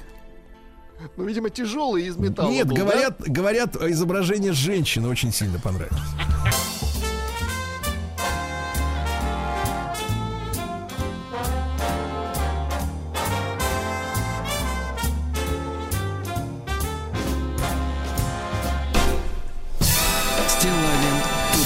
Друзья мои, да, ну что же, на минувших выходных ведь у нас с вами началась Олимпиада, правильно? Точно. Вот. Угу. В Пекине началась Олимпиада, и э, э, наша редакция, можно сказать, э, мы все скинулись, вот, и купили билеты, форму хорошую купили, да. Вот, да, все дали, им купили, по, по Все им счету. купили, и их самих тоже. Вот. И отправили наших дорогих разлюбезных Викторию Олеговну и, так сказать, сказать... Э, и, и сопутствующих, друг... да. И сопутствующих лиц э, прямо прямиком в Пекин. Они неделю назад как раз улетели. Периодически э, выходят в эфир, но я считаю, что мы сегодня должны хотя бы там несколько минут посвятить этому событию и глазами очевидцев посмотреть на то, что происходит в Китае. Тем более, что несколько лет назад, получается, сколько лет? 14 лет назад, да, уже. Вот, мы то, в, в той же примерно, в том же примерно составе были на Пекинской Олимпийской Олимпиаде летней, да, вот mm-hmm. летней. Виктория Олеговна, доброе утро. Здравствуйте, да. Сергей Валерьевич. Я так рада вас слышать, вы себе представить не можете. Ага, можем представить. Вы знаете, можем. я могу, и вы приходите ко мне не только во снах. Значит, э, Виктория Олеговна, а, есть много вопросов, да? Вы наверняка присутствовали на церемонии открытия Олимпиады, да? Нет, не наверняка. Я на самом деле находилась э, э, возле большого экрана, э, который расположен у нас в лобби отеля. Мне не достались билеты, Сергей Валерьевич. Так что можете радоваться. Прекрасно, прекрасно. И ваши сопровождающие тоже, да, там же были в лобби. Умылись. Да, отель. Умылись, да, немного, да, умылись на билеты. Ну, я думаю, что думаю, что именно тех, кто надо, попали на открытие, а вот все остальные были инфильтрованы, да. Значит, Виктория Олеговна, но несколько вопросов к вам у меня есть. Во-первых, я так. вас хочу спросить, почему символом э, новой Олимпиады, вот нынешней, которая сейчас идет в Пекине, является панда в скафандре. Это меня несколько, так сказать, шокировало. Но я могу предположить, э, что Дунь-Дунь, он такой, знаете, как, э, чтобы не передавать вирус, он э, как бы изолирован такой. Вот так у нас вся жизнь тут проходит. Вот я с вами беседую, а сижу в маске, и снимать ее запрещено. Вот рядом со мной ваш любимый Артемий Двоицкий, он тоже в маске. И снимать ему вот тоже запрещено. Ну, это очень хорошо, что вы изолированы. Но как-то странно, что четко звук голоса слышен из-под маски. Вы там давайте по... хорошее качество, да. поглубже ее наденьте на себя, да. Так вы, вот, Сергей Виктор... Валерьевич, скинулись не слабо деньгами, поэтому у меня хороший телефон. Да, да. Виктория Олеговна, так вот, э, были ли какие-то сюрпризы на церемонии открытия Олимпиады, вот с вашей точки зрения? Я надеюсь, вы внимательно смотрели все, все это время. Ну, э, во-первых, Сергей Валерьевич, давайте так, вы э, наверняка клоните вот э, к тому представителю, который с голым торсом вышел, или что вы хотите? Там много чего, там черепушки, люди вышли с черепушками на форме, да, вот, mm-hmm. тоже интересные ребята. Но давайте про торс, конечно. Э, я, вот, Я вижу, что это вам ближе вам просто. Расскажу. Он был в сланце. Так. Э, я вам расскажу, что мы смотрели в лобби отеля, вместе с нами за церемонией открытия следили волонтеры, девчонки совсем молоденькие. И вы знаете, когда говорил речь Си Цзюпинь, и когда его прям вот только показывали, все девчонки-волонтеры вставали, начинали аплодировать всем песням они подпевали, это было так трогательно, это было так круто, невозможно. И я, э, собственно, большую часть церемонии смотрела за тем, как вот они такими удивленными, широко раскрытыми глазами смотрели вот на... И как они гордились вообще своей страной. Ну, это здорово было. То есть вы вместо а того, чтобы смотреть на экран, э, пялились, на, на молодых девушек. На девчонок молодых. И вспоминали себя, я понимаю. Вот, как вы завороженно на Леонида Ильича в 80-м, да, смотрели. А вы, Сергей Валерьевич, почему мне сегодня все утро указываете на возраст? То на, э, по имени отчеству Просто вам, вам есть с чем сравнить. Вы еще Мюнхенскую застали. Он соскучился да. по вам, Виктория. Сергей Валерьевич, я боюсь, что Мюнхенскую застали мы с вами вдвоем. Поэтому вы особо там Ее Владик застал. Да, да. Значит, э, Виктория Олеговна, значит, э, пожалуйста, прокомментируйте нам теперь. Я понял, я понял, что ничего такого эксклюзивного. Погодите, во-первых, не забалтывайте. Про торс. Давайте про торс. Про торс, да. Про торс. Ну, про торс. Ну, красиво же вышел э, мужчина. Здесь, на самом деле, невозможно холодно. Вот вы лето застали, и я застала лето, помните, 2008-го. Вот, а теперь э, мы зимой, и здесь, здесь ты замерзаешь просто на ходу. Если ты вдруг остановился, так. то тебя просто пронзает, у тебя не имеют пальцы, у тебя отваливается нос, и здесь прям дико холодно. И все смотрели вот э, на, представьте, сейчас я уже не помню, это саночник был, представитель санного спорта, и когда он появился на стадионе голым по пояс, все просто так в ужасе, как человек вообще не, не, не мерзнет. У нас, кстати, на церемонии открытия была Оксана Олимпийская, юная э, совсем представительница нашей съемочной бригады от платформы «Смотрим». Так вот, Оксана Олимпийская, а, она без допинга туда пошла и говорит, что э, какое-то дикое количество шагов и танцев там сделала, чтобы просто не останавливаться, потому что было невозможно холодно. А что вы называете допингом э, в плане э, вот людей, которые представляют медийные платформы? Вот что для них допинг? Мне мне, ой, Сергей Валерьевич, ну вот это вот э, фальшивость в вашем голосе, что вы допингом, а вы уже не представляете себе допинг, как да? Не, фа- не фальшивость, не фальшивость, а я сейчас официальный представитель редакции, я вам не позволю тут шуточки свои вы, выкаблучивать. Значит, Виктория Олеговна, значит, вопрос в следующем. Вы допущены к, в Олимпийскую деревню к спортсменам? Вы с ними можете нет, общаться? Нет, Сергей Валерьевич, нет, никто не может. У нас а, единственный человек, человека. Это, э, ну, очень хорошая моя приятельница, она в прошлом фигуристка Эма Гаджиева, и вот она работает от Олимпийского комитета, но там немножко другая ситуация. Эма может находиться только в Олимпийской деревне, но не может приходить на объекты, не может общаться с другими журналистами. То есть мы никак не можем пересечься. А со спортсменами мы можем, вот помните, вы мне сделали замечание, точнее не мне, а так. я интервью брала, да, и моего голоса было не слышно. Так вот, когда мы находимся в микс-зоне, расстояние между мной и спортсменом должно быть полтора метра. И поэтому мы интервью это берем на такой специальной удочке, к концу которой прикреплен микрофон. Поэтому сказать, задать вопрос непосредственно в микрофон я не могу сама. Нет, я понимаете? вам предъявлял претензии, что вы, э, так сказать, не, не переписали свои вопросы в отдельном качестве хорошем и не склеили все это вместе, как обычно поступают да что, журналисты. Сергей Валерьевич, тогда это были бы, Сергей Валерьевич, это были бы тогда не новости, а получили бы вы этот синхрон. К завтрашнему завтрашнему дню, понимаете? Давайте, давайте Они завтрашнему дню. оперативно. Значит, э, понятно. Значит, ваша миссия заключается в том, что вы подсовываете удочку с микрофоном спортсменам, да, на полутораметровой да. дистанции. Вот. А да. А в Олимпийскую деревню вы не вхожи, понятное дело. Значит, объясните нам, пожалуйста, эту ситуацию с питанием. Потому что мы все тут возбуждены заявлением Валерии Васнецовой, биатлонистки, угу. которая сказала, что у нее уже кости торчат. Значит, откуда торчат кости, не указано. И почему вас не кормят? Вот. А четырехкратный олимпийский чемпион по биатлону Александр Тихонов сказал, что я бы Васнецовой язык отрезал за такие жалобы. Потому значит, что, что он взял с собой еду, да. Да, значит, России. нет, нет. Я знаю, что некоторые члены вашей группы взяли с собой действительно еду. Чем кормят в Пекине, Виктория? А, ну, Сергей Валерьевич, в Пекине, видимо, вкусно. Вот. Но дело все в том, что нас не выпускают. То есть мы да, имеем право э, питаться только в отеле, да, где мы находимся, или на информационных э, всяких трибунах, ну, медиа, медиа лаунж, так называемый, вот где вам дают лапшу доширак. Тут я уже стала вообще просто экспертом. С красной крышкой увидите, Сергей Валерьевич, никогда не берите. Вот это вот э, вообще невкусно. Вот. А, и, собственно, все, больше мы нигде питаться не можем. Ну и выбор, вы понимаете, сами невелик. А, я думаю, что у спортсменов все гораздо лучше и больше выбора. У нас есть здесь э, с ребятами завтрак и, собственно, суточный, на который мы можем поесть в официальном ресторане в нашем отеле вечером, но когда мы приезжаем, он, к сожалению, уже закрыт.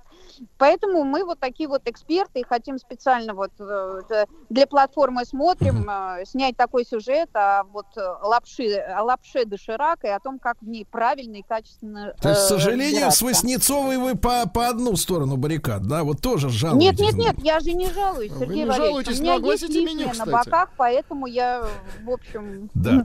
могу так, и Виктория, Виктория, теперь давайте о соревнованиях. Давайте все-таки поговорим, да, о, наших спортсменах. Как у наших дела? Вот давайте так, расскажите нам. Ну вот, э, смотрите, Сергей Валерьевич, только что закончились соревнования фигуристов, и наши ребята завоевали первое золото в фигурном катании это командный турнир. И э, вот э, мы то, вот только что я буквально записала интервью со всей нашей командой. Ребята уже золотые медалисты. Представляете, 15 лет вот Камиле Валиевой, она уже олимпийская чемпионка, и дальше она будет соревноваться. Дальше индивидуальная программа, где также у нее есть возможность золото получить. И замечательный, многими любимая, уже полюбившийся Марк Драчук – совсем тоже молодой парень и тоже уже олимпийский чемпион. Ну, они, конечно, молодцы. Но а на медалях в лыжах, которые вчера были завоеваны, был ваш краш, э, Сергей Валерьевич, Егор Новиков. Вы вот у него можете порасспросить. Наш краш, мы с ним поговорим, да, обязательно. С ним будет после... отдельный разговор. С ним мы поговорим, да, отдельно, абсолютно. Виктория, скажите, пожалуйста, на этой Олимпиаде ожидается ли какой-то прорыв наших спортсменов в дисциплине керлинга? Я болею за этих спортсменов. Э, вы знаете, Сергей Валерьевич, вот когда они только начнут соревноваться, когда я посмотрю, как у них это все проходит, тогда я вам и расскажу, есть ли ожидания и какие это ожидания, золотые или серебряные. Я пока лишь была на фигурном катании, я была в конькобежном овале. Накануне мы э, поехали с коллегами снимать конькобежный спорт, думали, что на, на пятерке есть у наших э, мужчин. Это кто таким басом сказал? Это сказал я. Это, это все, а, Скажите, это пожалуйста, мне главное, где можно смотреть ваши репортажи и ваше сытое личико, из, из которого не торчат кости пока что еще? Вы знаете, Сергей Валерьевич, где только меня не смотреть теперь? Ну, во-первых, э, давайте так, э, на платформе смотрим, а мы каждый день выпускаем дневник Олимпиады. Дневник Называется Олимпиады. он «Смотрим uh по-пекински». Да, смотрите обязательно. Ну, и Смотрим так, по-пекински, прекрасное название.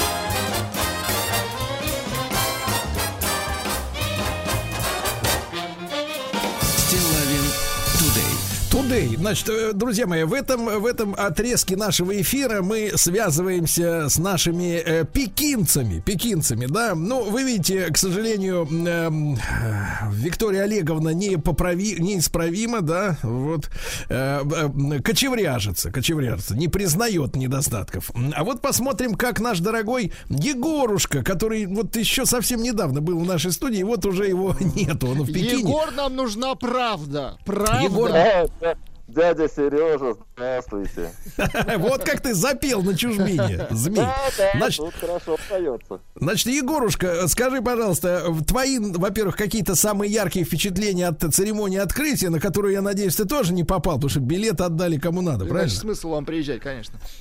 Да нет, я не попал не поэтому. Билет бы я бы сразу загробастал бы себе, да и все, и пошел бы без Молодец, всяких там сомнений. наш человек. Вот, но, но дело в том, что меня поселили в горы, а это 200 километров от Пекина. Вот, в общем, люди перестраховались, чтобы я никому не надоедал и билеты не отбирал. Поэтому мне в Пекин не попасть. Никак. Понятно, понятно. Что, что у вас там творится самое яркое, вот чему ты был свидетелем? А, ну, церемония открытия мне вообще не понравилась, честно говоря. Она какая-то ну, была... Телевизор маленький был. Ну, не...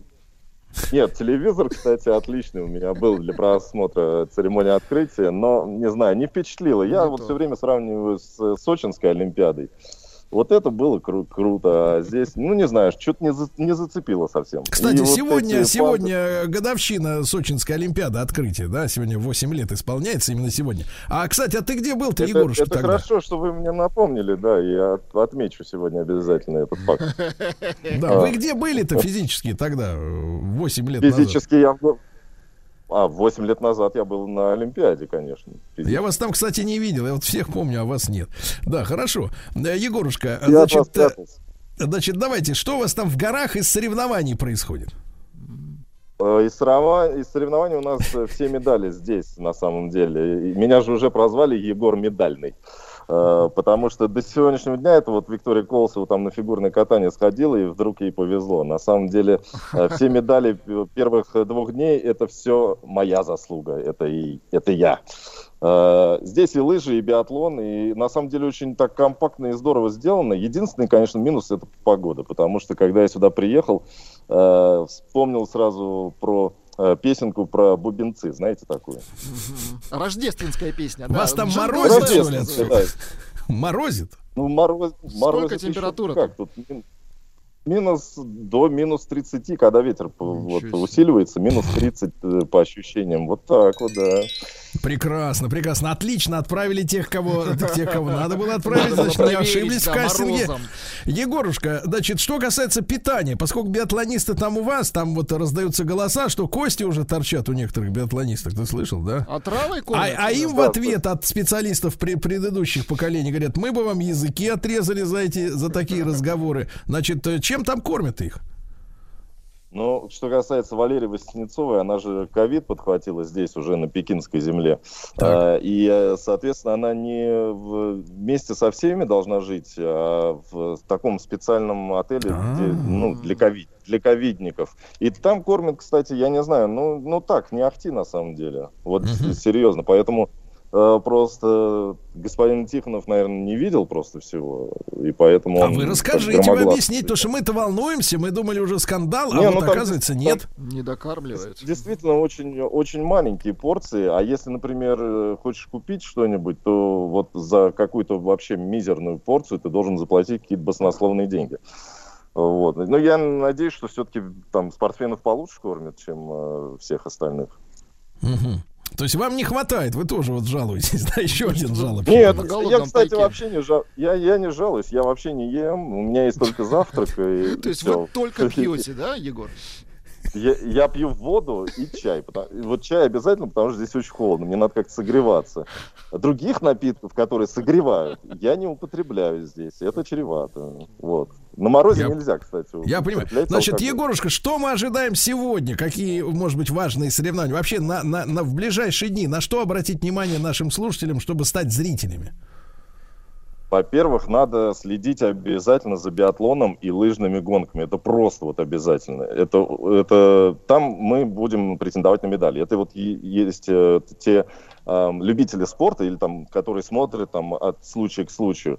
Если они хотят положительных эмоций, биатлон и лыжные гонки это просто обязательно. Если хотите красоты, э, то тогда, например, фристайл сноуборд и прыжки на лыжах с трамплина, как бы это глупо не звучало. Потому что прыжки на лыжах с трамплина и фристайл, они, как правило, проходят вечером. И вечером в горах здесь очень круто все подсвечивается. На телевизионной картинке это абсолютно точно просто здорово. Ну, не пожалеете абсолютно точно. А если пожалеете, напишите мне. Но ваш вечер и наш вечер, это, я так понимаю, разные вещи. У нас какая разница во времени? А, да, Так, я, кстати, да, это, не учел этот момент. 5 часов разницы, да, поэтому когда у нас 20 часов, например, вот сегодня прыжки на лыжах... То у них 25, я понимаю, да. Нет, нет, у нас э, здесь 20, а у вас, соответственно, 15. А, наоборот, удобно. Удобно. Да, ну, ну, то есть, опять же, работать некогда, да. Ну вот. Ну и, да, друг мой любезный, значит, э, я понимаю, что очень холодно, я понимаю, что тебя не предупредили, ты не взял кальсоны. что вас не кормят. Да, да вас не кормят я... так, как вы, так, как вы худеете в этой, в этой холодрыге. Не надо их выгораживать, конечно. Да, но, но в целом какие-то какие бытовые наблюдения любопытные. Вот присылали мне видео с роботами, которые ездят, uh-huh. освежают, э, значит, помещения, опрыскивают. Вот какая-то вот будущее будущее, оно как-то вот в техническом плане прослеживается в готеле, где вы живете? Вот в отелях нет, на самом деле, потому что до гор, видимо, все эти роботы не доехали. Здесь холодно, они, наверное, сломаются от этого холода. Поэтому их сюда не привезли. У нас люди там ходят э, в скафандрах таких. Вот. А вам, кстати, дядя. Сережа, как автомобилисту, будет очень интересно э, тот факт, что здесь все автомобили, они электрические. Вообще все поголовно. Автобусы, там, э, внедорожники. Ну, как они себя чувствуют в минус 30-то, вот это интересно. А нормально, кстати, я тоже был удивлен, но они просто э, сделали очень э, хитрую вещь. Они э, подогрев салона не так. включают. И поэтому... Да-да-да-да-да, это очень экономит электроэнергию, дорогие друзья. Егорушка, я думаю, что мы с вами будем... Олимпиада до какого числа продлится-то, напомните нам, пожалуйста. 20 февраля. До 20 февраля. Так что мы с вами еще не раз обязательно встретимся. Вы там все запоминайте, записывайте. И да, очень хорошо, очень Владик, надеюсь, что да. Егор у нас в горах, Колосова в Пекине, и друг с другом они не пересекаются. Это важно.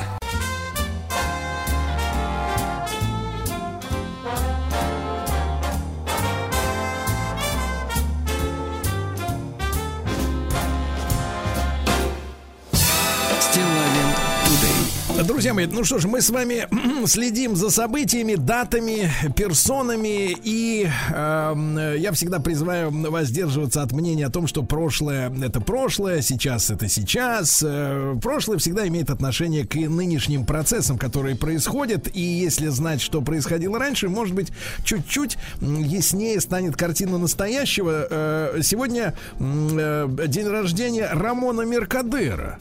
Это герой Советского Союза, вот. И иное его имя Рамон Иванович Лопес. И это человек, который по заданию советских спецслужб уничтожил э, Троцкого Бранштейна в Мексике. Вот такая история, да. И, конечно, я хотел бы сегодня поговорить э, о, о тех процессах, которые э, тогда происходили, которые, отголоски которых э, и сейчас слышны, потому что если вы произнесете слово троцкизм, троцкизм, да, то, э, в принципе, можно будет э, увидеть, как, э, так сказать, троцкистами в какой-то степени являются и, например, нынешние некоторые американские политики, американские политические клубы, построенные на принципах троцкизма. То есть вся эта история очень и очень живая, вот, но мы сегодня поговорим о конкретном человеке, о Троцком и о Меркадере. Евгений Юрьевич Спицын, историк и публицист с нами. Евгений Юрьевич, доброе утро. Да. Доброе утро. Очень рад нашей новой встрече. Евгений Юрьевич, ну вот мы должны понять, да, э, во-первых, насколько это уникальный случай, в принципе, в истории, э, когда, ну, давайте вещи своими именами называть, э, так сказать, наемный убийца, да, э, вот, э, значит, от него не отрекается, да, собственно говоря, спецслужба, которая его отправила на это задание, при, значит, награждают высшим, э, высшей наградой страны, ради которой это все сделано, да, и вообще, в принципе, принципе, это такой, ну, получается, герой, да, исторический, Меркадер. Вот э, насколько это уникальный вообще человек, с вашей точки зрения? Нет, ну, действительно, это один из выдающихся представителей наших спецслужб, который до конца исполнил свой долг. А, но дело в том, что первоначально, когда он был задержан, а потом судим, то никто не раскрывал его подлинное имя и принадлежность к советским спецслужбам. Это стало уже известно во времена Хрущева, когда ему в 60-м году действительно указом президента Верховного Совета было присвоено звание Героя Советского Союза. И то в указе не указывалось конкретно за что. Но знающие люди понимали, за что ему дали эту звезду. Угу. Поэтому говорить о том, что это уникальный случай, я бы не стал. Такие случаи были, безусловно, но то, что Рамон Иванович Лопес или Раймон Меркадер вошел в историю не только советских спецслужб, но и в историю советской, э, но и в истории Советского Союза, это безусловно. Эм, э, Евгений Юрьевич, а убийство... а... Да-да-да. Евгений Юрьевич, а это как-то немножко анекдотично же звучит, что э, по некоторым источникам, у многих я э, историков наблюдаю эту формулировку, например, что, э, например, сам Хрущев был троцкистом э, в какой-то степени, да, что троцкист Хрущев награждает высшей, э, высшим, так сказать, наградой страны, высшей медалью, да, и орденом Ленина, прилагающимся к звезде Героя Советского Союза, э, убийцу Троцкого, да, то, то есть породителя самого этого, этого идеологии идеологического течения? Слушайте, но дело в том, что определение Хрущева как э, троцкист, это, конечно, находится вне научного знания, поскольку, на мой взгляд, Никита Сергеевич вообще был далек от каких-либо теоретических студий и совершенно не разбирался, в чем, например, там ленинизм отличается от марксизма, от берштианства, от троцкизма или еще от какого-то ответвления этого научного и политического направления. Он во многом действовал по наитию раз и по своему внутреннему убеждению. Он человек, безусловно, не глупый, опытный, но абсолютно безграмотный, необразованный, поэтому говорить о том, что Хрущев был идейный троцкист, ну я вас умоляю. Какие-то его шаги, конкретные шаги, они, безусловно, попахивали троцкизмом, но в данном случае сам Никита Сергеевич себя никоим образом не ассоциировал ни с этим течением, ни с самим Львом Давыдовичем. Хорошо. Евгений Юрьевич, и самый-то главный вопрос. Почему а, именно тогда, в сороковом году, а, было принято решение вот такие серьезные силы направить на уничтожение Троцкого как физическое, физическую фигуру, да, потому что мы помним, что он был в свое время разжалован, а, это в конце 20-х годов, потом лишен советского гражданства, выслан за рубеж, и вдруг вот эта вот история, что в сороковом году возникла задача его физической ликвидации. Потому что, ну, мы можем, конечно, э, ссылаться на то, что, э, как говорят, э, так сказать, официальные, так сказать, какие-то, так сказать, ну, мол, кровавый сталинский режим косил всех подряд, да, и заодно и этого выкосил. Но мы же понимаем, что это был точечный удар. Почему именно тогда и почему именно эта фигура? Вы знаете, я думаю, что это не в сороковом году принималось решение, а принималось оно значительно раньше. Я думаю, что отправной точкой стали знаменитые московские процессы, 36-38 годов, а, где имя а, Троцкого фигурировало постоянно. А, хорошо знали о существовании мощного троцкистского подполья внутри Советского Союза. Пришлось буквально выкорчевывать это подполье и в региональных партийных органах, и в центральных партийных органах, и в органах государственной власти, и в армии, и в НКВД, и так далее, и так далее. Это первое обстоятельство. Второе обстоятельство. Надо иметь в виду, что в 1936 году началась э, гражданская война в Испании. А, и вот э, когда э, возник пик, что ли, противостояния между военными пучистами и Народным фронтом, а центром тогда противостояния была Барселона, именно троцкисты, по сути дела, ударили ножом в спину коммунистической партии Испании во главе с Долорес и Барури, которую они считали Э, просталинской э, марионеткой и так далее, и так далее. И вот э, я думаю, что поражение а, а, коммунистов в Барселоне и, по сути дела, разгром Народного фронта и установление фашистской диктатуры в Испании, они подвигли советское политическое руководство и лично Сталина уже решать вопрос с Троцким принципиально. Поэтому не случайно это задание уже стало плотно разрабатываться еще за два года до сорокового а, года, то есть, собственно говоря, убийство самого Троцкого, было создано несколько групп, а, причем надо сказать, что эти группы даже не знали о своем существовании. Общее руководство этой работой было возложено на двух человек. Это небезызвестный Павел Анатольевич Судоплатов и Наум Итянгон. Причем как вспоминал сам Судоплатов, а задания по устранению Троцкому ему лично давали Берия и Сталин. Правда, здесь бы я сделал поправочку. Дело в том, что надо иметь в виду, что мемуары Павла Судоплатова – это амальгама. То есть э, треть, условно говоря, этих мемуаров – это то, что он наговорил на пленку, а две трети – это байки и выдумки, которые сочинили авторы э, этих мемуаров, опубликованных первоначально в Соединенных Штатах Америки. Русский перевод этих мемуаров был опубликован позже уже здесь у нас, и отделить там э, ложь от правды довольно сложно. Действительно ли э, Сталин и Берия давали Судоплатову лично такое указание, мы можем теперь только гадать.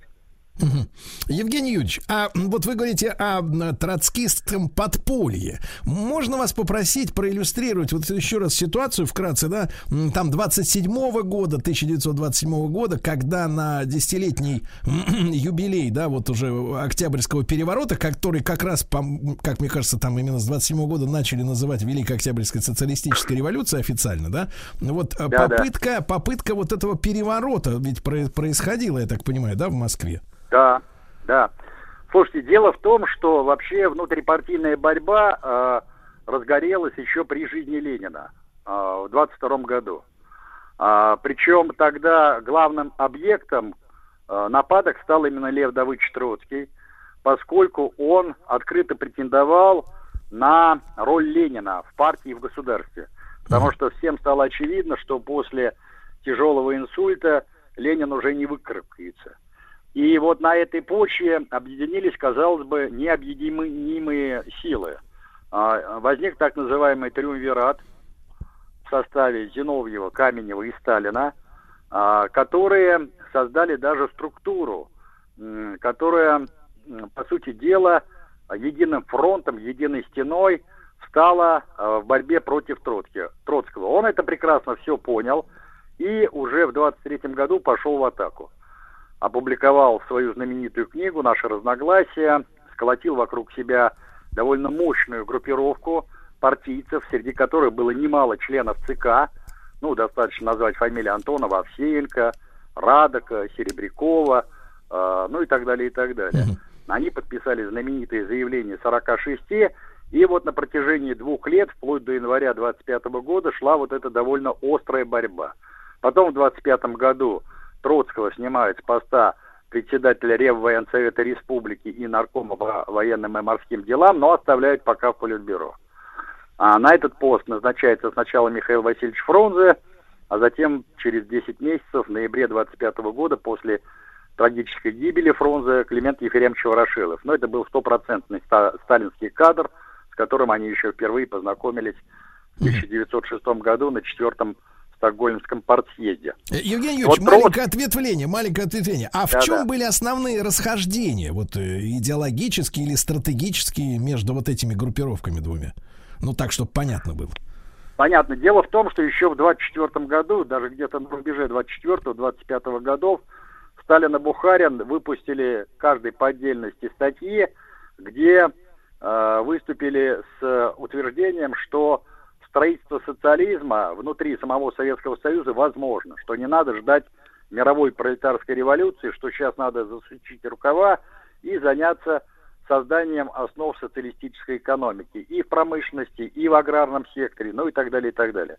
Троцкий категорически выступал против этого курса, заявляя, что без э, пролетарской революции в ведущих э, буржуазных странах – строительство социализма в СССР это бессмысленная затея. Хорошо, И а что тогда, важная... Евгений Юрьевич, а что тогда Троцкий предлагал э, делать? Как жить э, до того момента, пока не вспыхнет везде? А дело в том, что он как раз вот носился с этой идеей перманентной революции. У нас, когда говорят о об этой троцкистской теории, не совсем понимают ее смысл.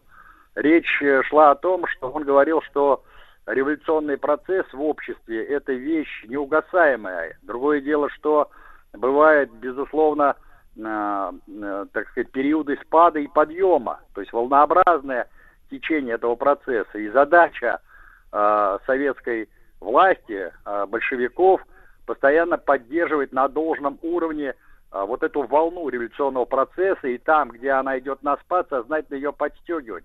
Причем даже не столько с странах, например, Западной Европы, а на Востоке, в Китае, в Индии, на Среднем и Ближнем Востоке. То есть создавать необходимые структуры, финансировать эти структуры и все время э, как бы развивать вот сам этот революционный процесс. Чтобы Понятно, Евгений Юрьевич, охватил... а тут же, тут же вопрос, а за счет каких средств подпитывать чужие в, чуж... ну, в других странах революционные процессы? То есть, э, как должна была быть выстроена, ну, российская, условно говоря, да, советская экономика, чтобы у нее были возможности вот питать эти зарубежные процессы? -то? Вот на чем он хотел э, сыграть? Ну, тут дело в том, что речь шла, конечно, не о том, что должна была, собственно говоря, российская экономика питать эти процессы. Речь шла о том, что они должны были через структуры Коминтерна, находить соответствующих сторонников, в том числе и среди крупной буржуазии. Я напомню, что, э, например, саму партию большевиков спонсировали довольно крупные меценаты. Ну, достаточно вспомнить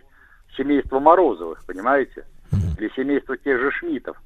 Поэтому такие, ну, мягко говоря, любители революционного процесса были и в странах Западной Европы, и в странах Востока – это первое обстоятельство. Второе обстоятельство, а, надо все-таки понимать, что Коминтерн, а, штаб по подготовке мировой пролетарской революции, он обладал очень разветвленной сетью своих структур, организаций, причем не только легальных, но и полулегальных. Но сейчас стало, в общем-то, известным фактом, что у Коминтерна была одна из самых мощных разведок, а, которая могла потягаться и с официальными разведорганами. Так, Поэтому Евгений Юрьевич, вопрос... Евгений Юрьевич, а в чем, собственно говоря, тогда вот я как бы с бытовой точки зрения противоречие? Ну, мы развиваем у себя социализм, а там, соответственно, разжигаем революционное движение. Почему Троцкий не хотел развивать э, именно советскую Россию?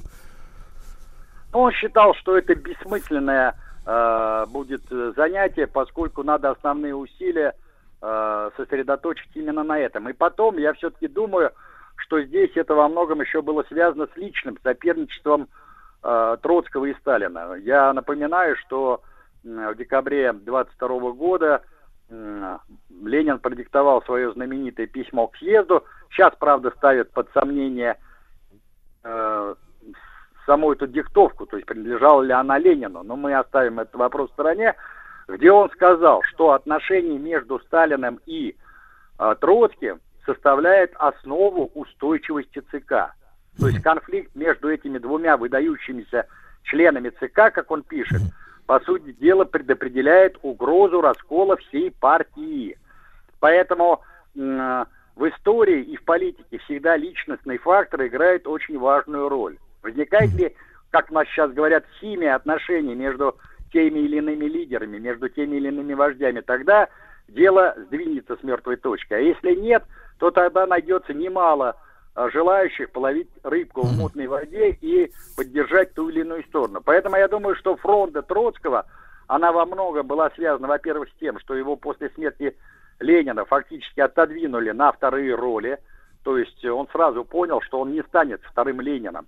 А во-вторых, то, что ему стали вставлять палки в колеса буквально по всем, э, э, так сказать, э, шагам и мероприятиям, которые он предпринимал не только в строительстве вооруженных сил, но и в политических вопросах. Но когда возник так называемый э, потребительский кризис или кризис э, или стоп или кризис ножницы цен, ведь Троцкий тогда предлагал целый пакет своих экономических мероприятий, но Политбюро категорически высказалось против его предложений. То есть ему постоянно вставляли палки в колеса, и даже те разумные предложения, которые он предлагал, они не принимались большинством руководства именно в силу того, что было заранее принято решение ни одного предложения Троцкого, даже самого разумного, не принимать в принципе, чтобы не давать ему шансов. Евгений Юрьевич, короткий вопрос. Э, иногда можно услышать такое мнение, что ликвидация Троцкого вот Меркадером, чей, чей день рождения сегодня, да, вот в истории отмечен. Ну да. Это было, была ситуация, вынужденная накануне, э, значит, начала уже Великой Отечественной войны, уже шла, уже шла Вторая мировая, э, предотвращение создания советского правительства в изгнании во главе с Троцким. Как вы оцениваете, вот, насколько это справедливо? Я думаю, что да, вот в этом положении есть своя доля истины, своя доля правды, потому что мы сейчас знаем, как развивались события на фронте. Мы смотрим на все с позиции постправды, то есть прошедшего времени.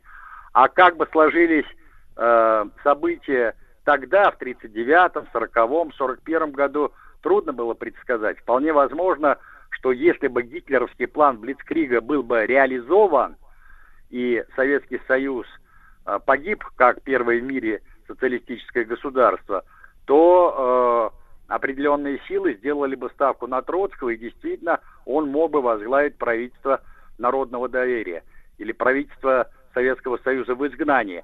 Э, дело в том, что говорят, вот в истории нету сослагательного наклонения. Это действительно так, но в истории всегда присутствуют альтернативы, и историки обязаны эти возможные альтернативы изучать и обсуждать. Поэтому, если бы события пошли бы по наихудшему сценарию, и Советский Союз уже в 1941 году прекратил бы свое существование как суверенное государство и был бы полностью оккупирован нацистами, или, по крайней мере, европейская часть страны была бы оккупирована нацистами, а советское руководство перебралось бы на Урал там или в Сибирь, то как альтернативный центр э, советского правительства вполне мог стать четвертый интернационал во главе с Троцким. Евгений Юрьевич, и короткий, совсем, короткий вопрос. У Троцкого где-то в воспоминаниях, в мемуарах, э, там в книгах указывается на его отношение к гитлеровскому режиму. Он все-таки застал его достаточно серьезно, то есть э, он как-то формулировал свое отношение к немецкой власти? Да, нет, ну естественно, он крайне отрицательно относился к гитлеровскому режиму.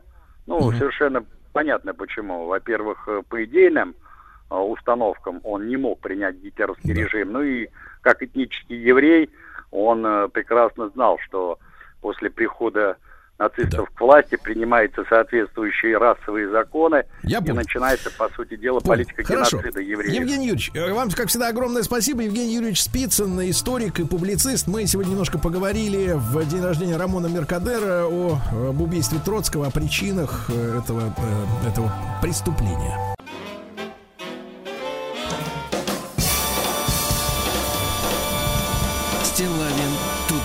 Друзья мои, я сегодня в нашем кратком э, ежедневном историческом обзоре уже упоминал э, сам факт, э, э, который имел место в 1979 году, когда нацистский преступник, врач, который проводил, ну, не то что антигуманные, а изуверские опыты над узниками концлагерей э, во время Второй мировой войны, Йозеф Менгеле э, преспокойно умер от инсульта во время купания в море неподалеку от берега Бразилии. Бразилии. Я еще раз напомню, произошло это в 1979 году, и я очень хотел бы, э, чтобы наша аудитория, да, она, в принципе, не воспринимала это только как историческую сводку, а, э, ну, скажем так, на фактах понимала, о чем идет речь, о тех ужасах, которые были в истории, потому что к огромному сожалению, есть подозрение, что, в принципе, э, ну, такая жизнь, такая штука. Некоторые вещи могут повторяться, и э, мы должны, мы должны об, о них знать, да, наверное, чтобы этого не случилось. Я очень рад приветствовать в нашем эфире Егора Николаевича Яковлева, историка, журналиста, создатель научно-просветительского проекта «Цифровая история» и автора книги «Война на уничтожение». Егор, доброе утро. Доброе утро, Сергей. Рад слышать. Я чрезвычайно рад слышать. Егор, я слежу за вашими публикациями. В принципе, у Дмитрия Юрьевича вы часто оказываетесь в гостях, да, в его петербургской студии, так сказать, ютубовской. Вот. Ну и, наконец, вот э, рад с вами в, в прямом эфире на маяке пообщаться. С Егором мы, на самом деле, давно знакомы. Вот. Егор Николаевич, но... Вот эта история с тем, что Менгеле не был э, осужден, не был пойман фактически. Э, вот э, в, как бы о заслугах тут говорить не приходится в этой коннотации, но тем не менее, э, как так вышло, что человеку этому позволили дожить, э, ну, соответственно, до смерти по ну, почти естественным причинам? Ну, ответ очень простой, ему повезло. Ему повезло э, сначала в 1945 году, когда он э, вовремя сбежал э, в расположение американских войск, переодевшись в форму вермахта. Э, Йозеф Менгеле некоторое время служил действительно в вермахте, он был военным врачом, в том числе, кстати, воевал на Восточном фронте и летом 1942 года был тяжело ранен в Ростовской области. Собственно, на этом его служба и закончилась, и после этого, э, после этого он э, отправляется в Освенцим и превращается в того самого Йозефа Менгеля, которого мы с вами хорошо знаем, в того ангела смерти. Вот. Ему было легко представить себя обычным солдатом, а, и американцы первоначально не распознали а, обмана, потому что были заняты поиском а, крупнейших нацистских преступников, которые чуть позже предстанут на Нюрнбергском процессе. Было не до Менгеля. Вот. Ну а потом он ловко сбежал так называемыми крысиными тропами в Латинскую Америку, сначала в Аргентину, под подставным именем, причем некоторое время умудрялся выдавать себя за еврея.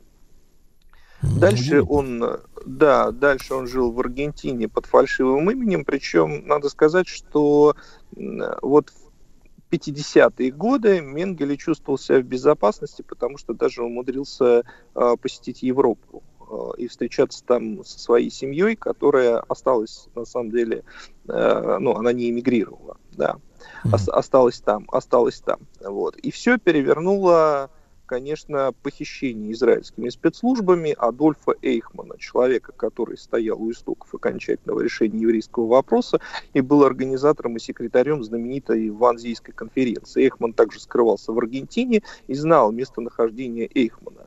Э, нацисты, которые оказались в Латинской Америке и в первую очередь в Аргентине, которая охотно их принимала и там, в общем-то, э, доминировали до сих пор вот до конца 50-х, начала 60-х абсолютно правые взгляды, они чувствовали себя в безопасности, надеясь, что э, аргентинский диктаторский режим их ни в коем случае не выдаст, даже если будет затребована их экстрадиция. Вот. И э, Масад это понимал, израильтяне это понимали, поэтому они просто похитили Адольфа Эйхмана, и вот, э, охотясь на Эйхмана, они, в принципе, уже и вышли на след Менгеля. Но поскольку операция была секретной и неофициальной, что, взвесив все за и против, массадовцы решили, что вот украсть двоих и вывести их тайно из Аргентины они не смогут. Выбор был сделан в пользу Эхмана, как в пользу гораздо более крупной фигуры, более важной фигуры. Похитить Эхмана было делом чести, поскольку именно он э, являлся, ну, скажем так, э, организатором и контролером Холокоста, да, того, что происходило в лагерях смерти. Менгеле mm-hmm. все-таки при всей чудовищности его экспериментов был фигурой гораздо меньшего масштаба. А, на допросах э, Эйхман рассказал таки а Менгеле подтвердил, что он действительно скрывается в Аргентине, но само похищение Эйхмана, вот это неожиданное и дерзкое, оно посеяло панику среди нацистов, скрывавшихся в Аргентине, в том числе и э, Менгеле чрезвычайно испугался, поэтому он сначала скрывался в Парагвае, а затем переехал в Бразилию, и Масаду уже не удалось выйти на его след повторно. Вот таким образом, благодаря везению и дьявольской ловкости Менгеле удалось таки умереть э, от инсульта в 1979 году. Егор Николаевич, ну а вот э, человек жил, получается, с 45 -го года по 79 да? Э, в принципе, он на, на что существовал -то? То есть, вот как бы, мы же понимаем, жизнь такая штука-то дорогая, в принципе, сама по себе. Да, э, он продолжал медицинскую практику. Да вы что? Э, кроме, да, кроме того, его поддерживали, так сказать, товарищи по нацизму, которые скрывались э, в тех же краях. И, в общем-то, нельзя сказать, что этот э, чудовищный человек нищенствовал. Угу. Хорошо, ну вот э, теперь непосредственно к э, преступлениям, да, которые он совершил. Э, Егор Николаевич, вот эти эксперименты, да, над людьми, которые проводились в немецких лагерях, но не только, поскольку есть же еще и японская история на, на да, ту же да, тему. Да, да, да. Я, честно говоря, был в шоке, когда давным-давно прочел фразу, что японцы называли своих вот этих ну, объекты экспериментов поленьями или бревнами бревнами. И поми- да, помечали там номерами. Бревно, ну, принесите мне бревно номер 4 на операционный стол, пожалуйста. Но там тоже жуткие вещи творились. Вот. Но если говорить о немецкой именно истории, а, вот эти эксперименты, они кем были санкционированы и какая у них была цель вот э, изначально, теоретическая? Угу. Давайте короткую преамбулу. Вот я хотел бы, чтобы наши зрители, слушатели поняли одну важную вещь, что Йозеф Менгеле не был уникальным. Э, Йозеф Менгеле был, остался в истории лицом проекта, но это не сам проект. Таких врачей было много, и Менгеле лишь один из чудовищных докторов, которые служили нацистскому режиму. Да, более того, истоки вот этих экспериментов на людях, они уходят в еще более раннее время, потому что учителя, э, в прямом и переносном смысле учителя Менгеле, Ойген Фишер и Теодор Малисон, э, которые принадлежат к старшему поколению медиков, хотя они тоже служили нацистскому режиму, уже проводили подобного рода эксперименты в начале века на африканцах в колониях э, Германии в Юго-Западной Африке. Вот, то есть э, такой опыт уже существовал, но нацисты перенесли его в Европу и применили к жителям Европы. В этом заключалось их новаторство. Что касается заказчика этих опытов, то это, безусловно, э, э, СС, э, рейхсфюрер Генрих Гиммлер, и преследовали, и в некоторой степени также и Вермахт, конечно. Эти эксперименты преследовали две основные ключевые цели. Одна из них – это повышение боеспособности вооруженных сил Германии – и для этого проводились эксперименты с целью, например, найти способы излечения от разных специфических болезней, таких как э, малярия, столбняк, гангрена, то есть узники концентрационных лагерей, лагерей смерти Освенцима в частности, они специально заражались э, этими болезнями, а, дальше э, вот эти доктора эсэсовские следили за течением недуга и э, испытывали разные препараты с целью его лечения. Да. А, были эксперименты в барокамере, Э, для того, чтобы понять, какое давление может испытывать человек. Были эксперименты с холодом, когда людей опускали в холодную воду или обкладывали кусками льда. Вот такие эксперименты, в частности, проводились э, на советских военнопленных. Вот. Это Егор, Егор, там да. есть даже, я не знаю, насколько это легенда, вы больше в теме, э, что якобы из-за этих экспериментов был придуман спасательный жилет, знакомый всем пассажирам, так сказать, авиарейсов, да, находящийся под спинкой спинкой при, впереди стоящего кресла, как я помню из лекции стюардесс, э, они выяснили, я так понимаю, что охлаждение, переохлаждение человека происходит именно из-за погружения в холодную воду затылочной части головы, и поэтому, вот, так сказать, воротник надувающийся, да, вот он как бы, в, в, находясь в воде, под, поддерживает тело в том положении, в котором выжить легче несколько, да? Ну, я не могу не, не подтвердить, не опровергнуть это. Я думаю, что это не совсем так, потому что вопросы выживания людей при перелетах э, в случае авиакатастрофы, они, эти исследования проводились в разных странах, но э, отнюдь не такими изуверскими методами, ну, конечно, как, конечно. Как, как это делалось нацистов. Да, но вот вторая очень, вторая очень важная, вторая очень важная задача, которая ставилась э, перед нацистскими врачами, и эта задача ставилась в первую очередь э, руководством СС.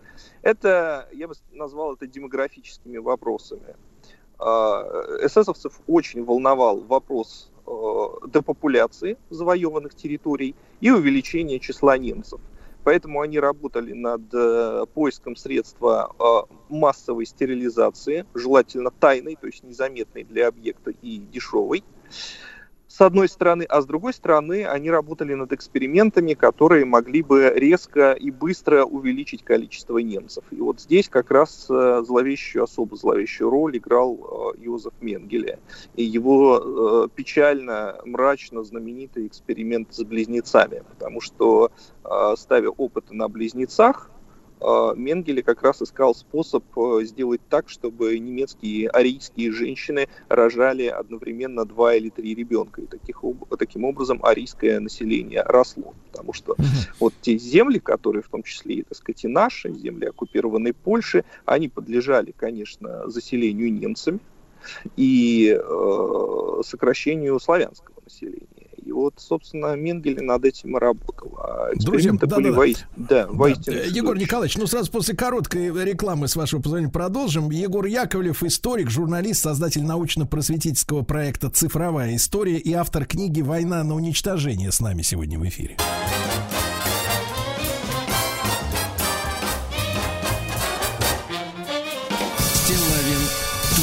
Друзья мои, сегодня с нами Егор Яковлев, историк и журналист на связи Санкт-Петербург. И мы э, говорим о преступлениях Йозефа Менгеля, который по удивительному стечению обстоятельств и благодаря собственной ловкости э, прожил до 1979 года. И если бы не инсульт, так может и дальше протянул бы в Бразилии, да. Э, Егор Николаевич, еще раз доброе утро, да, дорогой. Вопрос, вопрос вот в чем. Эти, э, како, о каком количестве замученных людей можно э, говорить говорить вот э, в плане и самого Менгеля, в частности, и вот этих э, прочих лабораторий, которые, видимо, были и в других концентрационных лагерях?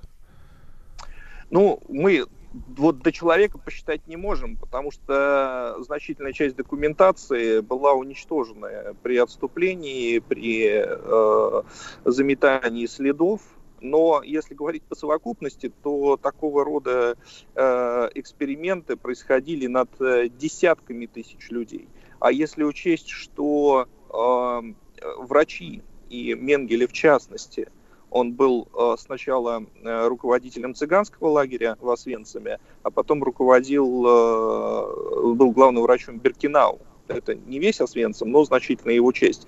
Так вот, врачи и Менгеле в частности участвовали в изначальном отборе э, заключенных. То есть э, врачи имели право голоса, чтобы решить, кто отправляется в газовую камеру сразу, а кого можно оставить там для трудоспособности или предназначить для вот этих чудовищных экспериментов, то здесь э, счет, счет идет уже э, на сотни тысяч, если не на миллионы. То есть угу. миллионы людей теоретически можно записать на их счет. Егор, а насколько я понимаю, э, вернее, развейте мои сомнения, это были эксперименты над людьми, которые попали в концентрационные лагеря, либо, либо же происходили какие-то специальные рейды э, каких-то спецкоманд, зондеркоманд на оккупированных территориях, которые, например, подыскивали, ну, к примеру, близнецов для вот этих жутких экспериментов с рождаемостью да. немцев. Нет, Сергей, специально их не подыскивали. Это были огромные контингенты, в первую очередь, конечно, евреи, но не только. А, сюда входили и славяне, а, и, например, дети белорусских партизан, которые тоже попали в Освенциме, самые разные категории. А, и вот когда они прибывали в лагерь, то тогда уже начинали свое черное дело врачи, потому что именно они отбирали людей для своих опытов. Они осматривали каждого, устанавливали степень трудоспособности. Нетрудоспособные уничтожались сразу, а трудоспособные еще некоторое время могли потрудиться на благо Великой Германии, но потом, как правило, тоже а, подлежали э, уничтожению. И вот а, слава Йозефа Менгеля, она, я еще раз настаиваю и повторяю, что он был далеко не единственный, да, она базируется на нескольких э, факторах, один из которых в том, что Йозеф Менгеле свою карьеру начал э, достаточно поздно в Освенциме, да, 43-й год, вот он в, в цыганский лагерь приезжает, в Беркинау начальником он становится 44-й, и с этого 44-й лето, и это э, развитие его карьеры, резкий скачок вверх, и он многое просто не успел. Красная армия освобождает Освенцим, как вы знаете, январь 1945 года, к этому моменту э, уже сбежал Менгеля, и остались живы те люди, над которыми, ну, осталось, оста, осталось живо значительное число тех людей, над которыми он проводил эксперименты, но не успел их закончить, не успел довести их до конца. И они рассказали о нем.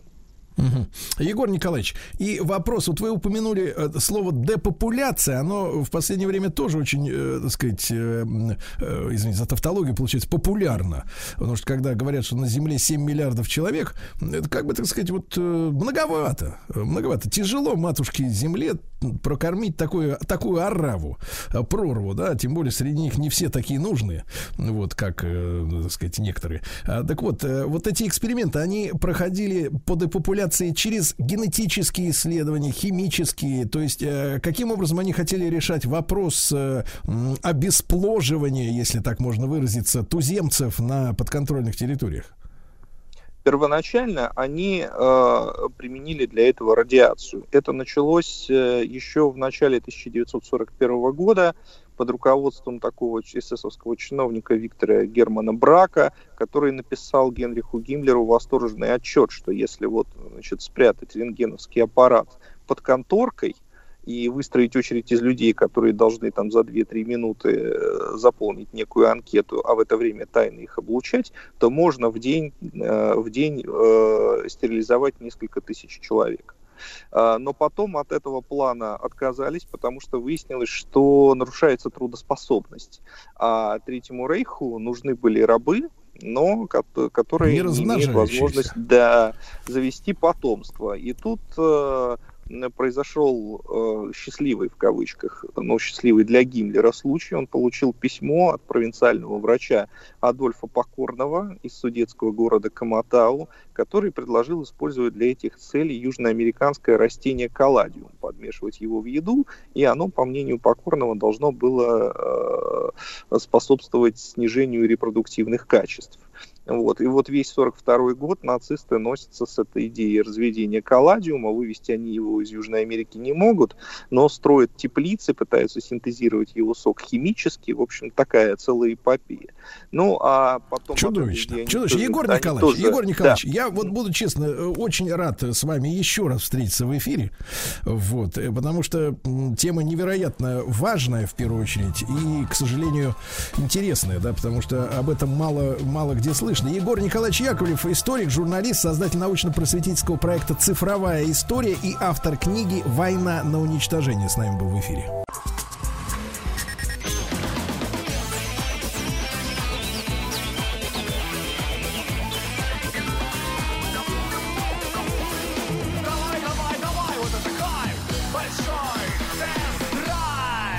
Товарищи дорогие, понедельник, начало рабочей недели. Владику пора за руль. За виртуальный, конечно, да. Ну, первая часть э, нашей программы традиционно посвящена новостям и полезным сообщениям. В частности, друзья мои, вот это важно.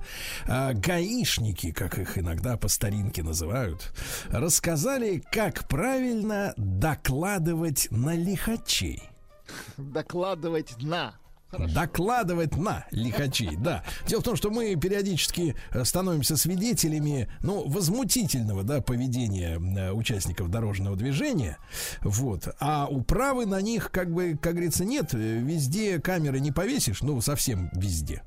Вот. Э, со слов, соответственно, заявление вряд ли будет рассматриваться. Есть у нас видеорегистраторы, правильно? Ну, на худой конец мобильный телефон, на который можно записать, как выкаблучиваются мерзавцы.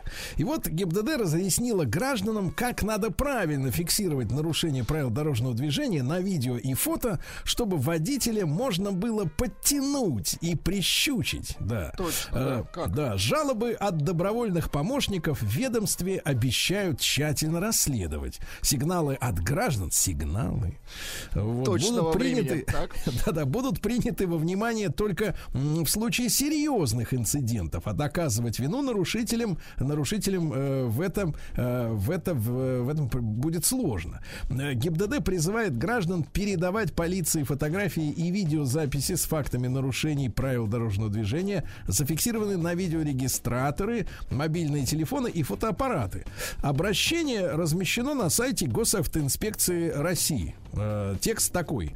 Не оставайтесь равнодушными, ведь нарушения могут уверить нарушителей в безнаказанности, а их противоправное поведение может привести к непоправимым последствиям, правильно? Ну, конечно. Так вот, Владик, у тебя в руке тоже есть смартфон. Конечно. Для что того, чтобы... делать, да, как правильно? Да, смотрите, что делать? Во-первых, зарядить батарею. Э, да, так вот, для того, чтобы присланные материалы можно было использовать в качестве доказательства в расследовании, ГИБДД перечисляет требования. Так, на видеозаписи должен быть зафиксирован сам факт нарушения ПДД. То есть прямо вот перед вами должно твориться бесчинство, правильно? А в заявлении должны быть указаны дата, место и время совершения, а также подробные сведения о транспортном средстве. Регистрационный номер машины должен четко опознаваться на видео. Uh-huh. Да? Заявление о замеченном нарушении ПДД можно, конечно, подать лично по почте или посредством электронного обращения на сайте ГИБДД России. Помимо описания нарушения, полицейский просит изложить показания свидетелей и сообщить их конкретные э, контактные данные. По обращениям граждан обещают проводить стандартную процедуру расследования в течение 30 дней. Вот, установить и опросить владельца машины, выявить водителя, установить факт нарушения и так далее, и так далее. А, вот. Ну и, соответственно, э, уже в этом году возможность сообщать властям о нарушителях правил дорожного движения планируется включить функцию портала госуслуги. Ну, замечательно. Я знаю, вы частый гость на этом Я портале. просто не выхожу даже с этого портала. Да-да-да. Никуда. Я да. сижу А, на нем. Да, так вот, это ваш хлеб, да. И да, из 11 тысяч опрошенных, кстати, в разных регионах России, 67% россиян выразили готовность э, сигнализировать. Так и сказали, я-я. Да, это в целом по стране. А жители Москвы и Санкт-Петербурга так вообще в 80% случаях собираются доложить. Меньше всего хотят извещать Так, так, О, о мерзавцах за- в Забайкалье, Не хотят, заставим. в Бурятии и в Амурской области. Вот с этими регионами надо умеют, поработать. научим, да. Надо поработать. Видишь, а москвичи и питерцы уже готовы. Уже готовы. Сигнализировать, да. Сигнализировать, да. Итак, э, так вот, э, соответственно, товарищи, будьте аккуратны. А всем тем, кто любит понарушать, э, учителям, хамам и гонщикам, э, товарищи, ну не первый год уже висят э, под лобовыми стеклами видеорегистрации, ви- видеорегистраторы. Ну что вы, в самом деле. Дальше. Продажи Лада Нива Travel, ваш любимый автомобиль отечественный, остановлен из-за продажи, из-за угрозы пожара. Вы Ну, представляете? что? Да-да-да, э, пожара. Предположительно, предположительно э, пальнуть может э, в моторном отсеке. Опасно. Я чуть позже расскажу вам о том, как была найдена проблема и давайте. как устранена. Э, Но своими руками не надо. Эксперты объяснили рост спроса на автозапчасти в России. Вы представляете, за минувший год на 28% выросло количество приобретенных запчастей для автомобилей. Ну, мое подозрение, это происходит, естественно, не э, частными и в силу, так сказать, э, активности частных владельцев, а скорее всего затариваются ремонтники. Ну, возможно. Да, потому что нет никакой уверенности, что все это не исчезнет в ближайшее время сов- совсем и окончательно, а бизнес э, вот, надо как-то строить.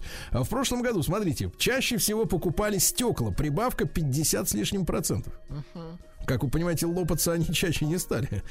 Ну вот. А, а просто затаривают склады. А, детали системы охлаждения на 40% рост. Электрооборудование плюс 36%. Детали кузовов 32%. Элементы салона плюс 27%. Дальше рулевое управление, световые приборы, э, подвеска, тормозная система, аккумуляторы, трансмиссия, привода. Все выросло. Минимальный рост э, четверть, 25%. Ну, Представляете? покупают впрок, да, подорожало. Да, как он, да. Дальше. э, Для тех, кто мечтает иметь автомобиль за миллион рублей. Давайте, допустим, Хорошая новость. А, Концерн Stellantis. Любопытное что-то название. похоже, да. Ну, очень похоже, созвучно, да? Готовит так называемый народный автомобиль за 1 миллион рублей для России. Ну, смотрите, как изменилась ситуация. Помните, как Владимиру Владимировичу показывали народный Volkswagen Polo за 400 тысяч рублей? Помню. Это тогда был самый народный автомобиль. Ну, смотрите, два с половиной раза под- за, эти, за это время подросли автомобили. В два с половиной раза, да. Так вот, концерн планирует выпускать и продавать в России модель стоимостью около миллиона э, рублей. Э, Предполагается, что производство э, будет организовано на базах мощностей Peugeot, Citroën, Mitsubishi в Калуге. Вот. Э, И, соответственно, новинка станет э, э, нечто средним э, между хэтчбеком повышенной вместимости и кроссовером. А иначе субкомпактный хэтч... э, извините, кросс-хэтчбэк. Ни одного слова по-русски, да? Вот именно. Субкомпактный. Кросс хэтчбэк. Нет, я знаю, есть такая формулировка суп саб-премиум, ну то есть субпремиальный, то есть чуть-чуть не, дока- не дотягивающий до премиальности, да, это когда говорят об автомобилях. А вот субкомпактный, то есть немного не дотягивающий до компактности. А, да, кросс-хэтчбэк, господи Иисусе, где же вы все этих слов-то набрались? В Единой России оценили идею снижения нештрафуемого порога до 10 километров в час. Э, Идея вредна, заявили в, в Единой России. Ну, Вот вот видите выходит, как. что так. Вот и хорошо, значит, загасили. Эта идея только про то, чтобы поглубже залезть в карманы гражданам, ясно?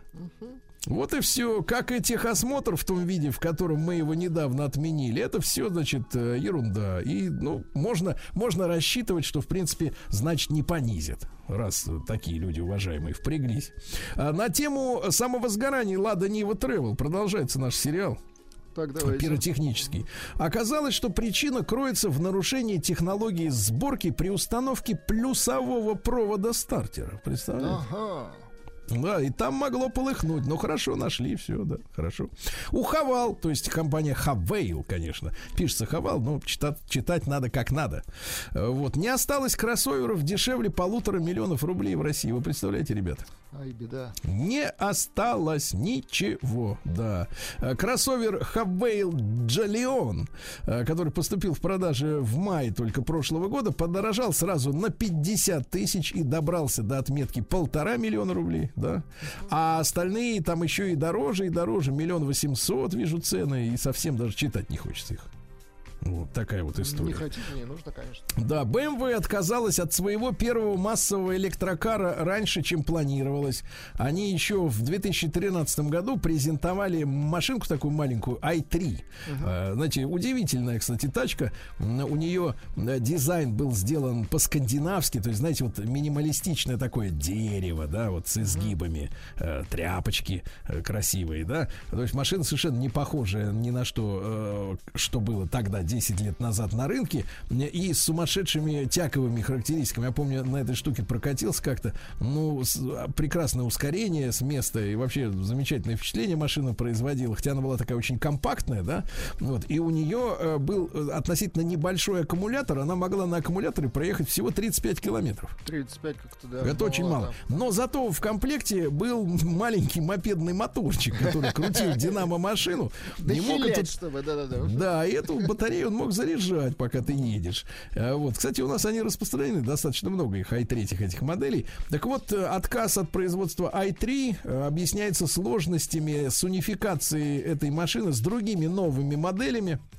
Вот, потому что на подходе целая линейка новых электрокаров от компании BMW, в частности, э, BMW iX1, то есть компактный кроссовер на электротяге скоро совсем поступит уже в продажу. А вообще, BMW-шники э, успели выпустить 200 тысяч этих электрокаров i3. Вот. Но теперь это уже раритет, можно сказать, в музей, да. А дальше, Владик, э, я знаю, что вы коллекционируете цены. Да, да. последнее время, цены. да. Да-да-да, мы с вами, давайте, коллекционеры цен. Давайте. Lexus раскрыл цены внедорожника LX в России. Угу. LX это хороший внедорожник, Раскрыл большой. в хорошем смысле, так? Большой внедорожник, да. Так вот, рекомендованная розничная... Рекомендованная это когда Это не э, значит, еще... что да, она будет розничной. Нет, это значит, что дилеры не наклеили пленку, не положили коврики, не, прикри... не при... прикрутили брызговики, не положили огнетушитель и не сказали, что все это еще требует очень больших вложений. Так вот, прикольное сообщение. Рекомендованная розничная цена Lexus LX за базовую версию, то есть в которой которой не очень много есть чего интересного, составила 8 миллионов 520 тысяч. Ну, скорее всего, надо будет на 2, да, умножать. Ну, если вы хотите, чтобы Если вы дороге... хотите, чтобы у вас был, да, коврик, то да. Если, да, если вы хотите, чтобы вы были человеком, то, ну, я думаю, да, пятнашка-то, пятнашка, наверное, будет прекрасно. нормальная цена за такую машину. Ну, а понимаете, ну а сколько можно а голодранцам? как, конечно. Ну, Л- почему время... стекол-то нет уже в продаже, а? Да, да. Почему голодранцы должны ездить на шикарных машинах? На них должны ездить только богатые по-настоящему люди. Значит, дальше страховщики предупредили о, поражении, о подорожании ОСАГО на 80%. Угу. Понимаете? Дело в том, что э, согласно положениям э, совсем свежей реформы, вот я сколько себя помню, в принципе, э, с тех пор живу в ситуации перманентной реформы. Постоянно идут какие-то реформы. Прям как в школу пошел, так началось.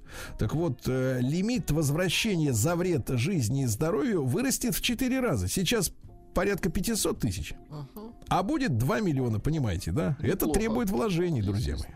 Надо смириться. Э, ГИБДД рассказала о штрафах с новых систем видео, фото-видеофиксации в потоке. вот э, мне нравится название этих э, комплексов, которые уже установлены. Первое название автоураган МС, ну тут все прилично, а потом кибершериф. Ну и третье название я придумал прижучич.нет.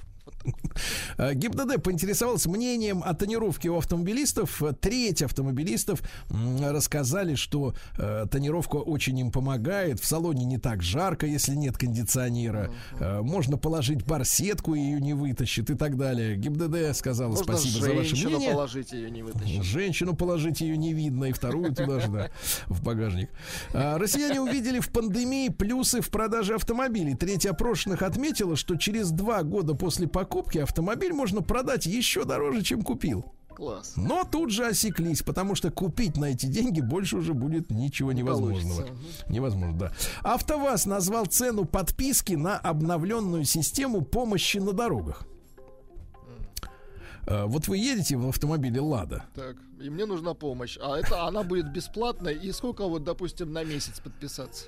Нет, бесплатно вам будут помогать прохожие. Да и то таких поискать. я понимаю. Так, Значит, э, карта клиентов сервиса действует год, Год, и имеет так. три номинала. Стоимость так на год. Представьте, значит, 500 рублей э, одна услуга. 500 рублей в год. Ну, Это одна услуга. То есть А, один одна раз вам окажется, э, так сказать, оказана будет помощь, понимаете, да? Вот, но для тех, кто понимает, что ему помощь не понадобится. Э, 700 рублей за три услуги в год. Так. И 900 рублей за 5 услуг в год. Ну, это, конечно, за 900 Значит, брать. что А могут, что, как да, могут, что могут, да, чем как помочь? могут помочь за эти деньги? Ну, смотрите, немало, кстати говоря. Эвакуация автомобиля при ДТП или неисправности. Запуск двигателя, если он не запускается, при наличии запуска, э, при наличии двигателя под капотом, конечно. Замена колеса, это вот девушкам актуально. Психологическая поддер- поддержка, конечно. Да, они, под- они- они скажут вам, ну, не переживайте, все будет хорошо. Да, да забей, За, дери деви- на стол. за 900 это вообще отлично. Да, под- подвоз топлива отлично, вот Подвоз если топлива. пересох, да, в неположенном месте. На круглосуточная информационная, вот это уже ваше. А топливо стезя. подвезет вот эти вот желтенькие на, на велосипедах будут подвозить. Ну, кто-нибудь подвезет. Вот, шланг подтянут. Вот. Ну и, соответственно, поиск эвакуированного автомобиля с предоставлением такси до места нахождения. Кто-то бросил свою ладушку родимую, где попало. Ее отволокли на штрафстоянку, а, а тебе най- найдут ее. Очень удобно, да. Дальше. Пожар на шкла- складе Шкоды сорвал планы по выпуску 16 тысяч машин. Вы представляете? И так нечего. Нет, и так нечего покупать, а еще и поджог. Я вот, кстати, на, на месте Шко- Шкоды с- сконцентрировался на вредительстве в данном случае, да. А, стоимость э, ущерба 40 миллионов евро, представляете? А стоимость Ага. поджога гораздо А дешевле. Стоимость поджог гораздо меньше, конечно. Россияне купили рекордное количество машин с коробкой автомат. Прекрасно. А, Рост про- продаж поддержанных китайских автомобилей в России оказался самым высоким на рынке. Представляете, на 14% скакнули китайцы. Потому что доступнее, да. Да, но по-прежнему лидируют по продажам машины. Это речь о машинах с пробегом, товарищи. А, так вот, на вторичном рынке по-прежнему отечественные автомобили 30% на наши приходят. Следом а, японцы, их 20%, немцев 15%. Ну и дальше уже по нисходящей, да. И гениальная новость. А, Заказы на Гелендеваген. Так. Ну, это вот э, Мы очень... понимаем, мар- что это, да. вы понимаете, что это, даже если не понимаете, что это. А, Так вот, прекратили принимать из-за многолетних очередей, вы представляете? А, просто уже Говорят, что нет смысла, ребята. Нет не, не- смысла, Не, да. приедет он, да. Всё. Завод в австрийском Граце не справляется со спросом на этот автомобиль. Сегодня при оформлении предварительного заказа, то есть э, в феврале 2022 года, автомобиль ждать приходится, знаете, когда? Ну-ка, В четвертом квартале 24 года. Прекрасно. То есть два с половиной года. Какая, я бы сказал, срамота, да, срамота. Ну вот, ну причин, конечно, как всегда много, и популярность автомобилей, и нехватка запчастей. Ну, в общем, ничего поделать с этим Плюс не могут. да. количество серьезных людей увеличилось серьезно в стране. Да и не только в стране, в мире. В мире, конечно. Даже Всем во надо всем мире как- такая проблема, Как-то передвигаться, конечно. Да, автодилеры опять предупреждают россиян о подорожании машин на 20%. Но мне кажется, надо как-то вот, знаете, э, как-то коллективно сказать э, автопроизводителям, что мы, мы бойкотируем эти продажи по Да таким уже ценам. часть бойкотировала, они сейчас лобовые стекла он выкупают массово. Вот они не хотят. мы машин. бойкотируем, да, вот вы должны, особенно те, кто, у кого нет водительского удостоверения, вы, должны громко сказать, мы ваши покупать не будем, пока не будут народные цены снова, правильно? Ну и, наконец, Верховный суд, друзья мои, сообщение, я вас с ним уже знакомил на прошлой неделе, но не грех повторить, А, суд назвал э, карвалол веществом, после которого ни в коем случае нельзя садиться за руль. Какое Дело в том, количество что- карвалола, вот чтобы уже не садиться? Об Чтобы этом просто сказал Верховный суд России. Дело в том, что мужчину лишили прав после того, как он э, не пропустил пешеходов на переходе. знать. Представляешь, После за пешеходом. да? Мгм. А тестирование выявило, что у него в крови барбитураты. Кошмар. Психотропные вещества. А истец утверждал, что назна- назначенные ему врачом препараты не являются запрещенными, а теперь являются. Он так сказал, да были, были бы это пешеходы, и так расхохотался. Нет, и так замедленно под барбитуратами расхохотался длиной в да полчаса. не смех. было там никого. Да-да-да, вообще я не выезжал.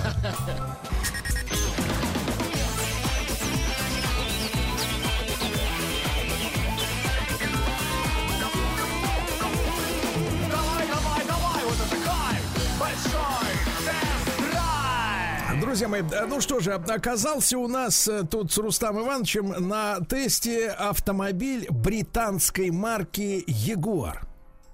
Хороший автомобиль. Я вам так могу сказать. А вы сейчас будете за Рустам Ивановича поддакивать. Хорошо? Да, как будто я на нем тоже покатался. Да-да-да.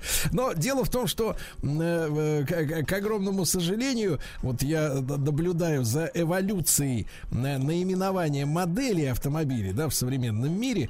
Я вижу, как, э, в принципе, вот исчезла какая-то поэзия из этой сферы. К сожалению, да.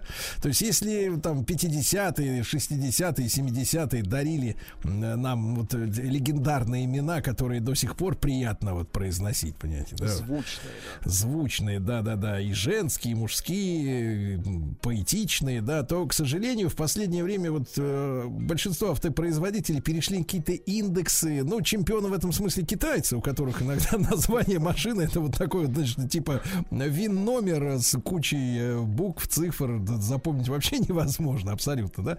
Но и вот британцы э, тоже, к сожалению, Э, они ушли немножко в свою область, они продвигают названия для э, своих моделей, которые, ну, в принципе, русскоязычному потребителю э, э, как-то вот, ну, не, не может вот душа русская принять вот такое название, как, например, оказавшийся у нас Ну-ка. на тесте э, Егор, ну, вот давайте так, в, в английском варианте это звучит так, Джегор и Пейс. А если читать, если все-таки Ягуар, мы же все говорим Ягуар, да, мы же не говорим Джегуар, да, то Ягуар Ераси. Э, А, то есть ничего себе, как бы, да? Ну, просто вот если читаешь по, эти русские буквы, то получается Ераси, да. Ну, вот серьезная, кстати говоря, машина, несмотря на то, что она, как вот вы уже помните из нашего выпуска новостей, субкомпактный кросс-хэтчбэк, скорее всего, так можно охарактеризовать, потому что это, это самый компактный кроссовер в линейке Ягуара. Вот, дело в том, что несколько лет назад ягуаровцы приняли решение, ну, не- нельзя назвать его спорным, потому что для бизнеса все прихваты хороши, да, М, э, ну, придать свое собственное прошлое решение э, в концерне Jaguar Land Rover, да, э, уделять, наделять Jaguar, марку Jaguar правом производить только их кавушки, а, соответственно, Land Rover и Range Rover только кроссоверы.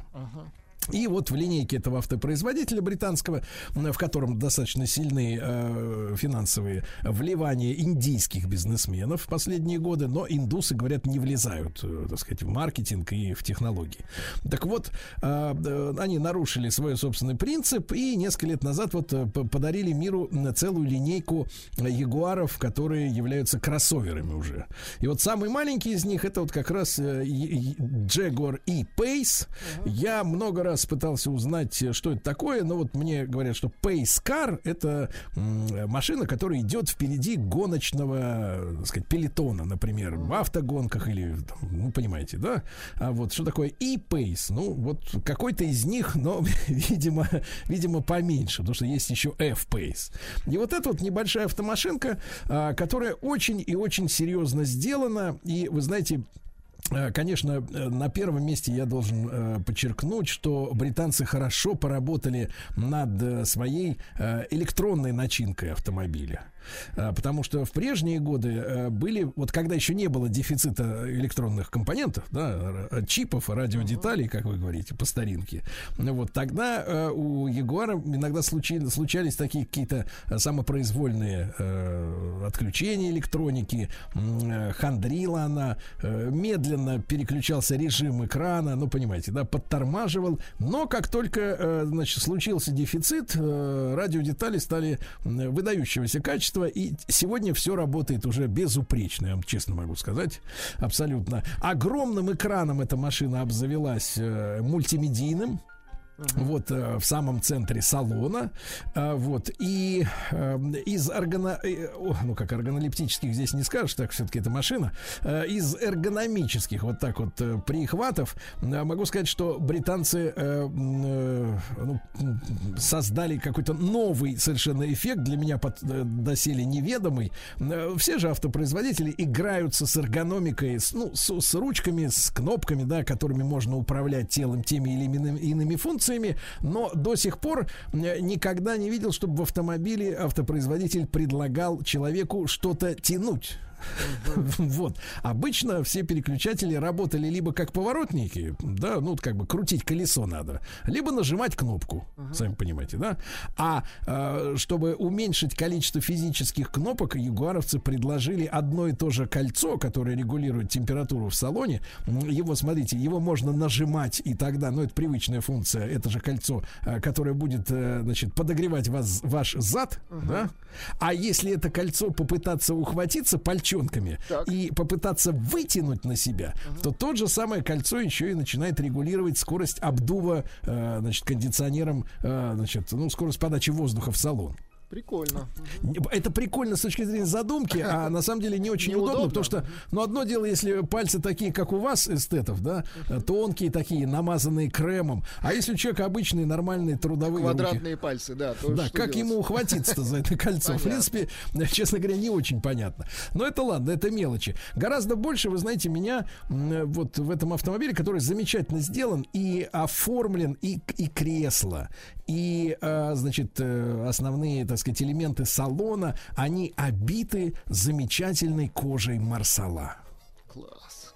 Дело в том, что вот э, такая, та, такой, если вот женщина видит э, кожу марсала, угу. Понимаете, да? Да даже, я считаю, на зубной ну, щетке. Можно ее брать тепленькой, да, я считаю? Нет, ну, в принципе, она начинает таять на глазах. Женщина, да. Потому что, ну, вот э, нам с вами, мужланам, не очень понятно, почему они так привязаны к текстуре, к цветам, да, не к техническим характеристикам автомобиля, а вот именно к каким-то таким вот эстетическим именно моментам. Но в плане эстетики и дизайна, конечно, британцы э, молодцы, да. Они э, именно как раз в Jaguar и Pace они сумели сделать наиболее наиболее, мне кажется, гармоничное сочетание внешности и, и размера кузова. То есть вот используя стандартные какие-то элементы кузова, фирменные, да, там решетка радиатора, оптика, э, пропорции, да, фонари задние. Ну вот и, и Пейс действительно красивый, симпатичный карлик. О, нет, малыш, малыш, да. Симпатичный очень малыш, но это действительно маленькая машина, ты должен представить. Это меньше, чем Тигуан, это такой действительно очень компактный автомобиль, вот, в котором еще и внутри все оформлено действительно кожей, э, тканью, тканью цвета марсала, да. Ну вот это, это марсала, это в принципе название, э, это название породило вино э, с острова Сардиния. Угу. А на острове Сардиния, ты знаешь, когда еще не было туризма международного, когда еще, ну, лохи все с палатками ездили э, на моря, да, и не было еще вот этой сети 5 э, звезд, там all inclusive, и в Турции. еще ходили под парусами, да? Ну, то есть никого не было. Нет, это, это было еще в 50-е годы, в 60-е, даже в 70-е годы, да, когда такой индустрии туризма, который сейчас есть и который сейчас настал кирдык, потому что нам говорят, нам говорят, что не надо отдыхать, надо работать, э, вот в масках всем. Так вот, там богатым людям, миллионерам, действительно, которые на этих прекрасных скалах. Поверьте человеку, я был там с тестом с одним автомобилем, там действительно красиво. Э, изумрудное море, понимаете, да, переходящее в синеву. Все очень красиво и, и хорошо, это Италия. Так вот, э, там подавали вино как раз марки, ну, сорта Марсала. Uh-huh. И вот этот цвет, знаешь, который, э, ну, его невозможно написать словами. Это не красный, не бордовый, и не вишневый, и не коричневый. Это что-то, нечто среднее. Ну, вот что, опять же говорю, вот женщина видит и тает. И вот такой автомобиль у нас оказался на тесте. Э, действительно, все замечательно, шикарно. Но дальше, вы знаете, у меня вот по-стариковски э, немножко заело, потому что э, британцы, мне кажется, вот в своих э, автомобилях, в некоторых, э, они начинают жестить Э, в прямом смысле слова, потому что вот настройки а, подвески а, двигателя, замечательного самого по себе и, совершенно избыточного для этого маленького автомобиля, настройки коробки таковы, ну, что чтобы, ну, как-то нормально двигаться в потоке, да, вот так. не вилять из ряда в ряд, никого не подрезать, не обгонять, не дай бог, и, так сказать, не, не, не, не, не мчаться со светофора, как у гориллой. Приходится настройки, э, значит, эм, автоматизированные э, трансмиссии приводить в состояние снега. ну, то есть, чтобы машина хоть как-то начинала, начинала соответствовать э, окружающему миру. Потому что э, вот очень, ну, максимально жесткая пережатая подвеска, вот представьте да, и двигатель, который постоянно рвется вперед, это действительно, это вызывает восторг такой, знаешь, подростковый, я бы сказал так, да? Да. Подростковый, да, что, мол, ты можешь втопить, и она действительно ломанется, и это супер, это здорово, но просто обычно как происходит, подросток, он должен повзрослеть, да, и перейти в состояние, в принципе, уже взрослого, зрелого человека. Когда человек в 40 лет является собой подростка, это называется инфантилизм. Вот. И э, я не думаю, что автомобиль, ну, должен быть вот таким вот напряженным и заряженным 24 на 7 и 365 дней в году, понимаете, да? Тем более, что если это все-таки небольшой кроссовер, э, в котором благодаря цвете, цвету Марсала будет ездить девушка, да, нет, я согласен, среди девушек есть замечательные гонщицы, да, вот, э, их немного, но они есть, но вот в целом, как автомобиль, который стоит э, там в районе 4,5 миллионов рублей и выше, да, uh-huh. там 4,5, 4,300, ну вот, в принципе, хочется, конечно, от кроссовера ну, немножко, немножко такой, как бы, не то чтобы вальяжности, это, понятное дело, от Ягуара ты не ждешь, ты ждешь, как бы, скорости и, так сказать, полета какого-то некого, да, но вот это напряжение из-за постоянно дробящей тебе э, по башке подвески, которая очень э, слишком остро чувствует все неровности дороги, ну, понимаешь, вот, вот э, восторг, он равно переходит в раздражение, uh-huh. того, что тебя все время трясут,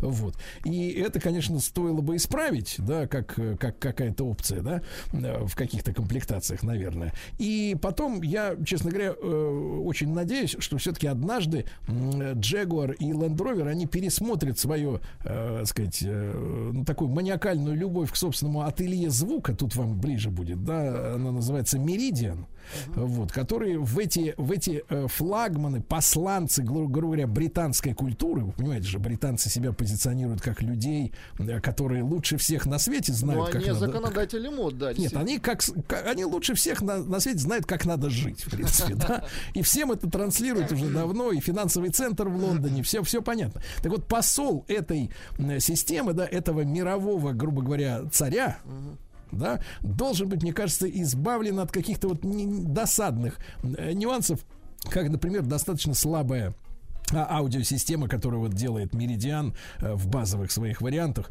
Ну, э, такого красавца и такого, э, так сказать, именно транслятора верховенства британского миропонимания, ну, недостойно, понимаете, uh-huh. да.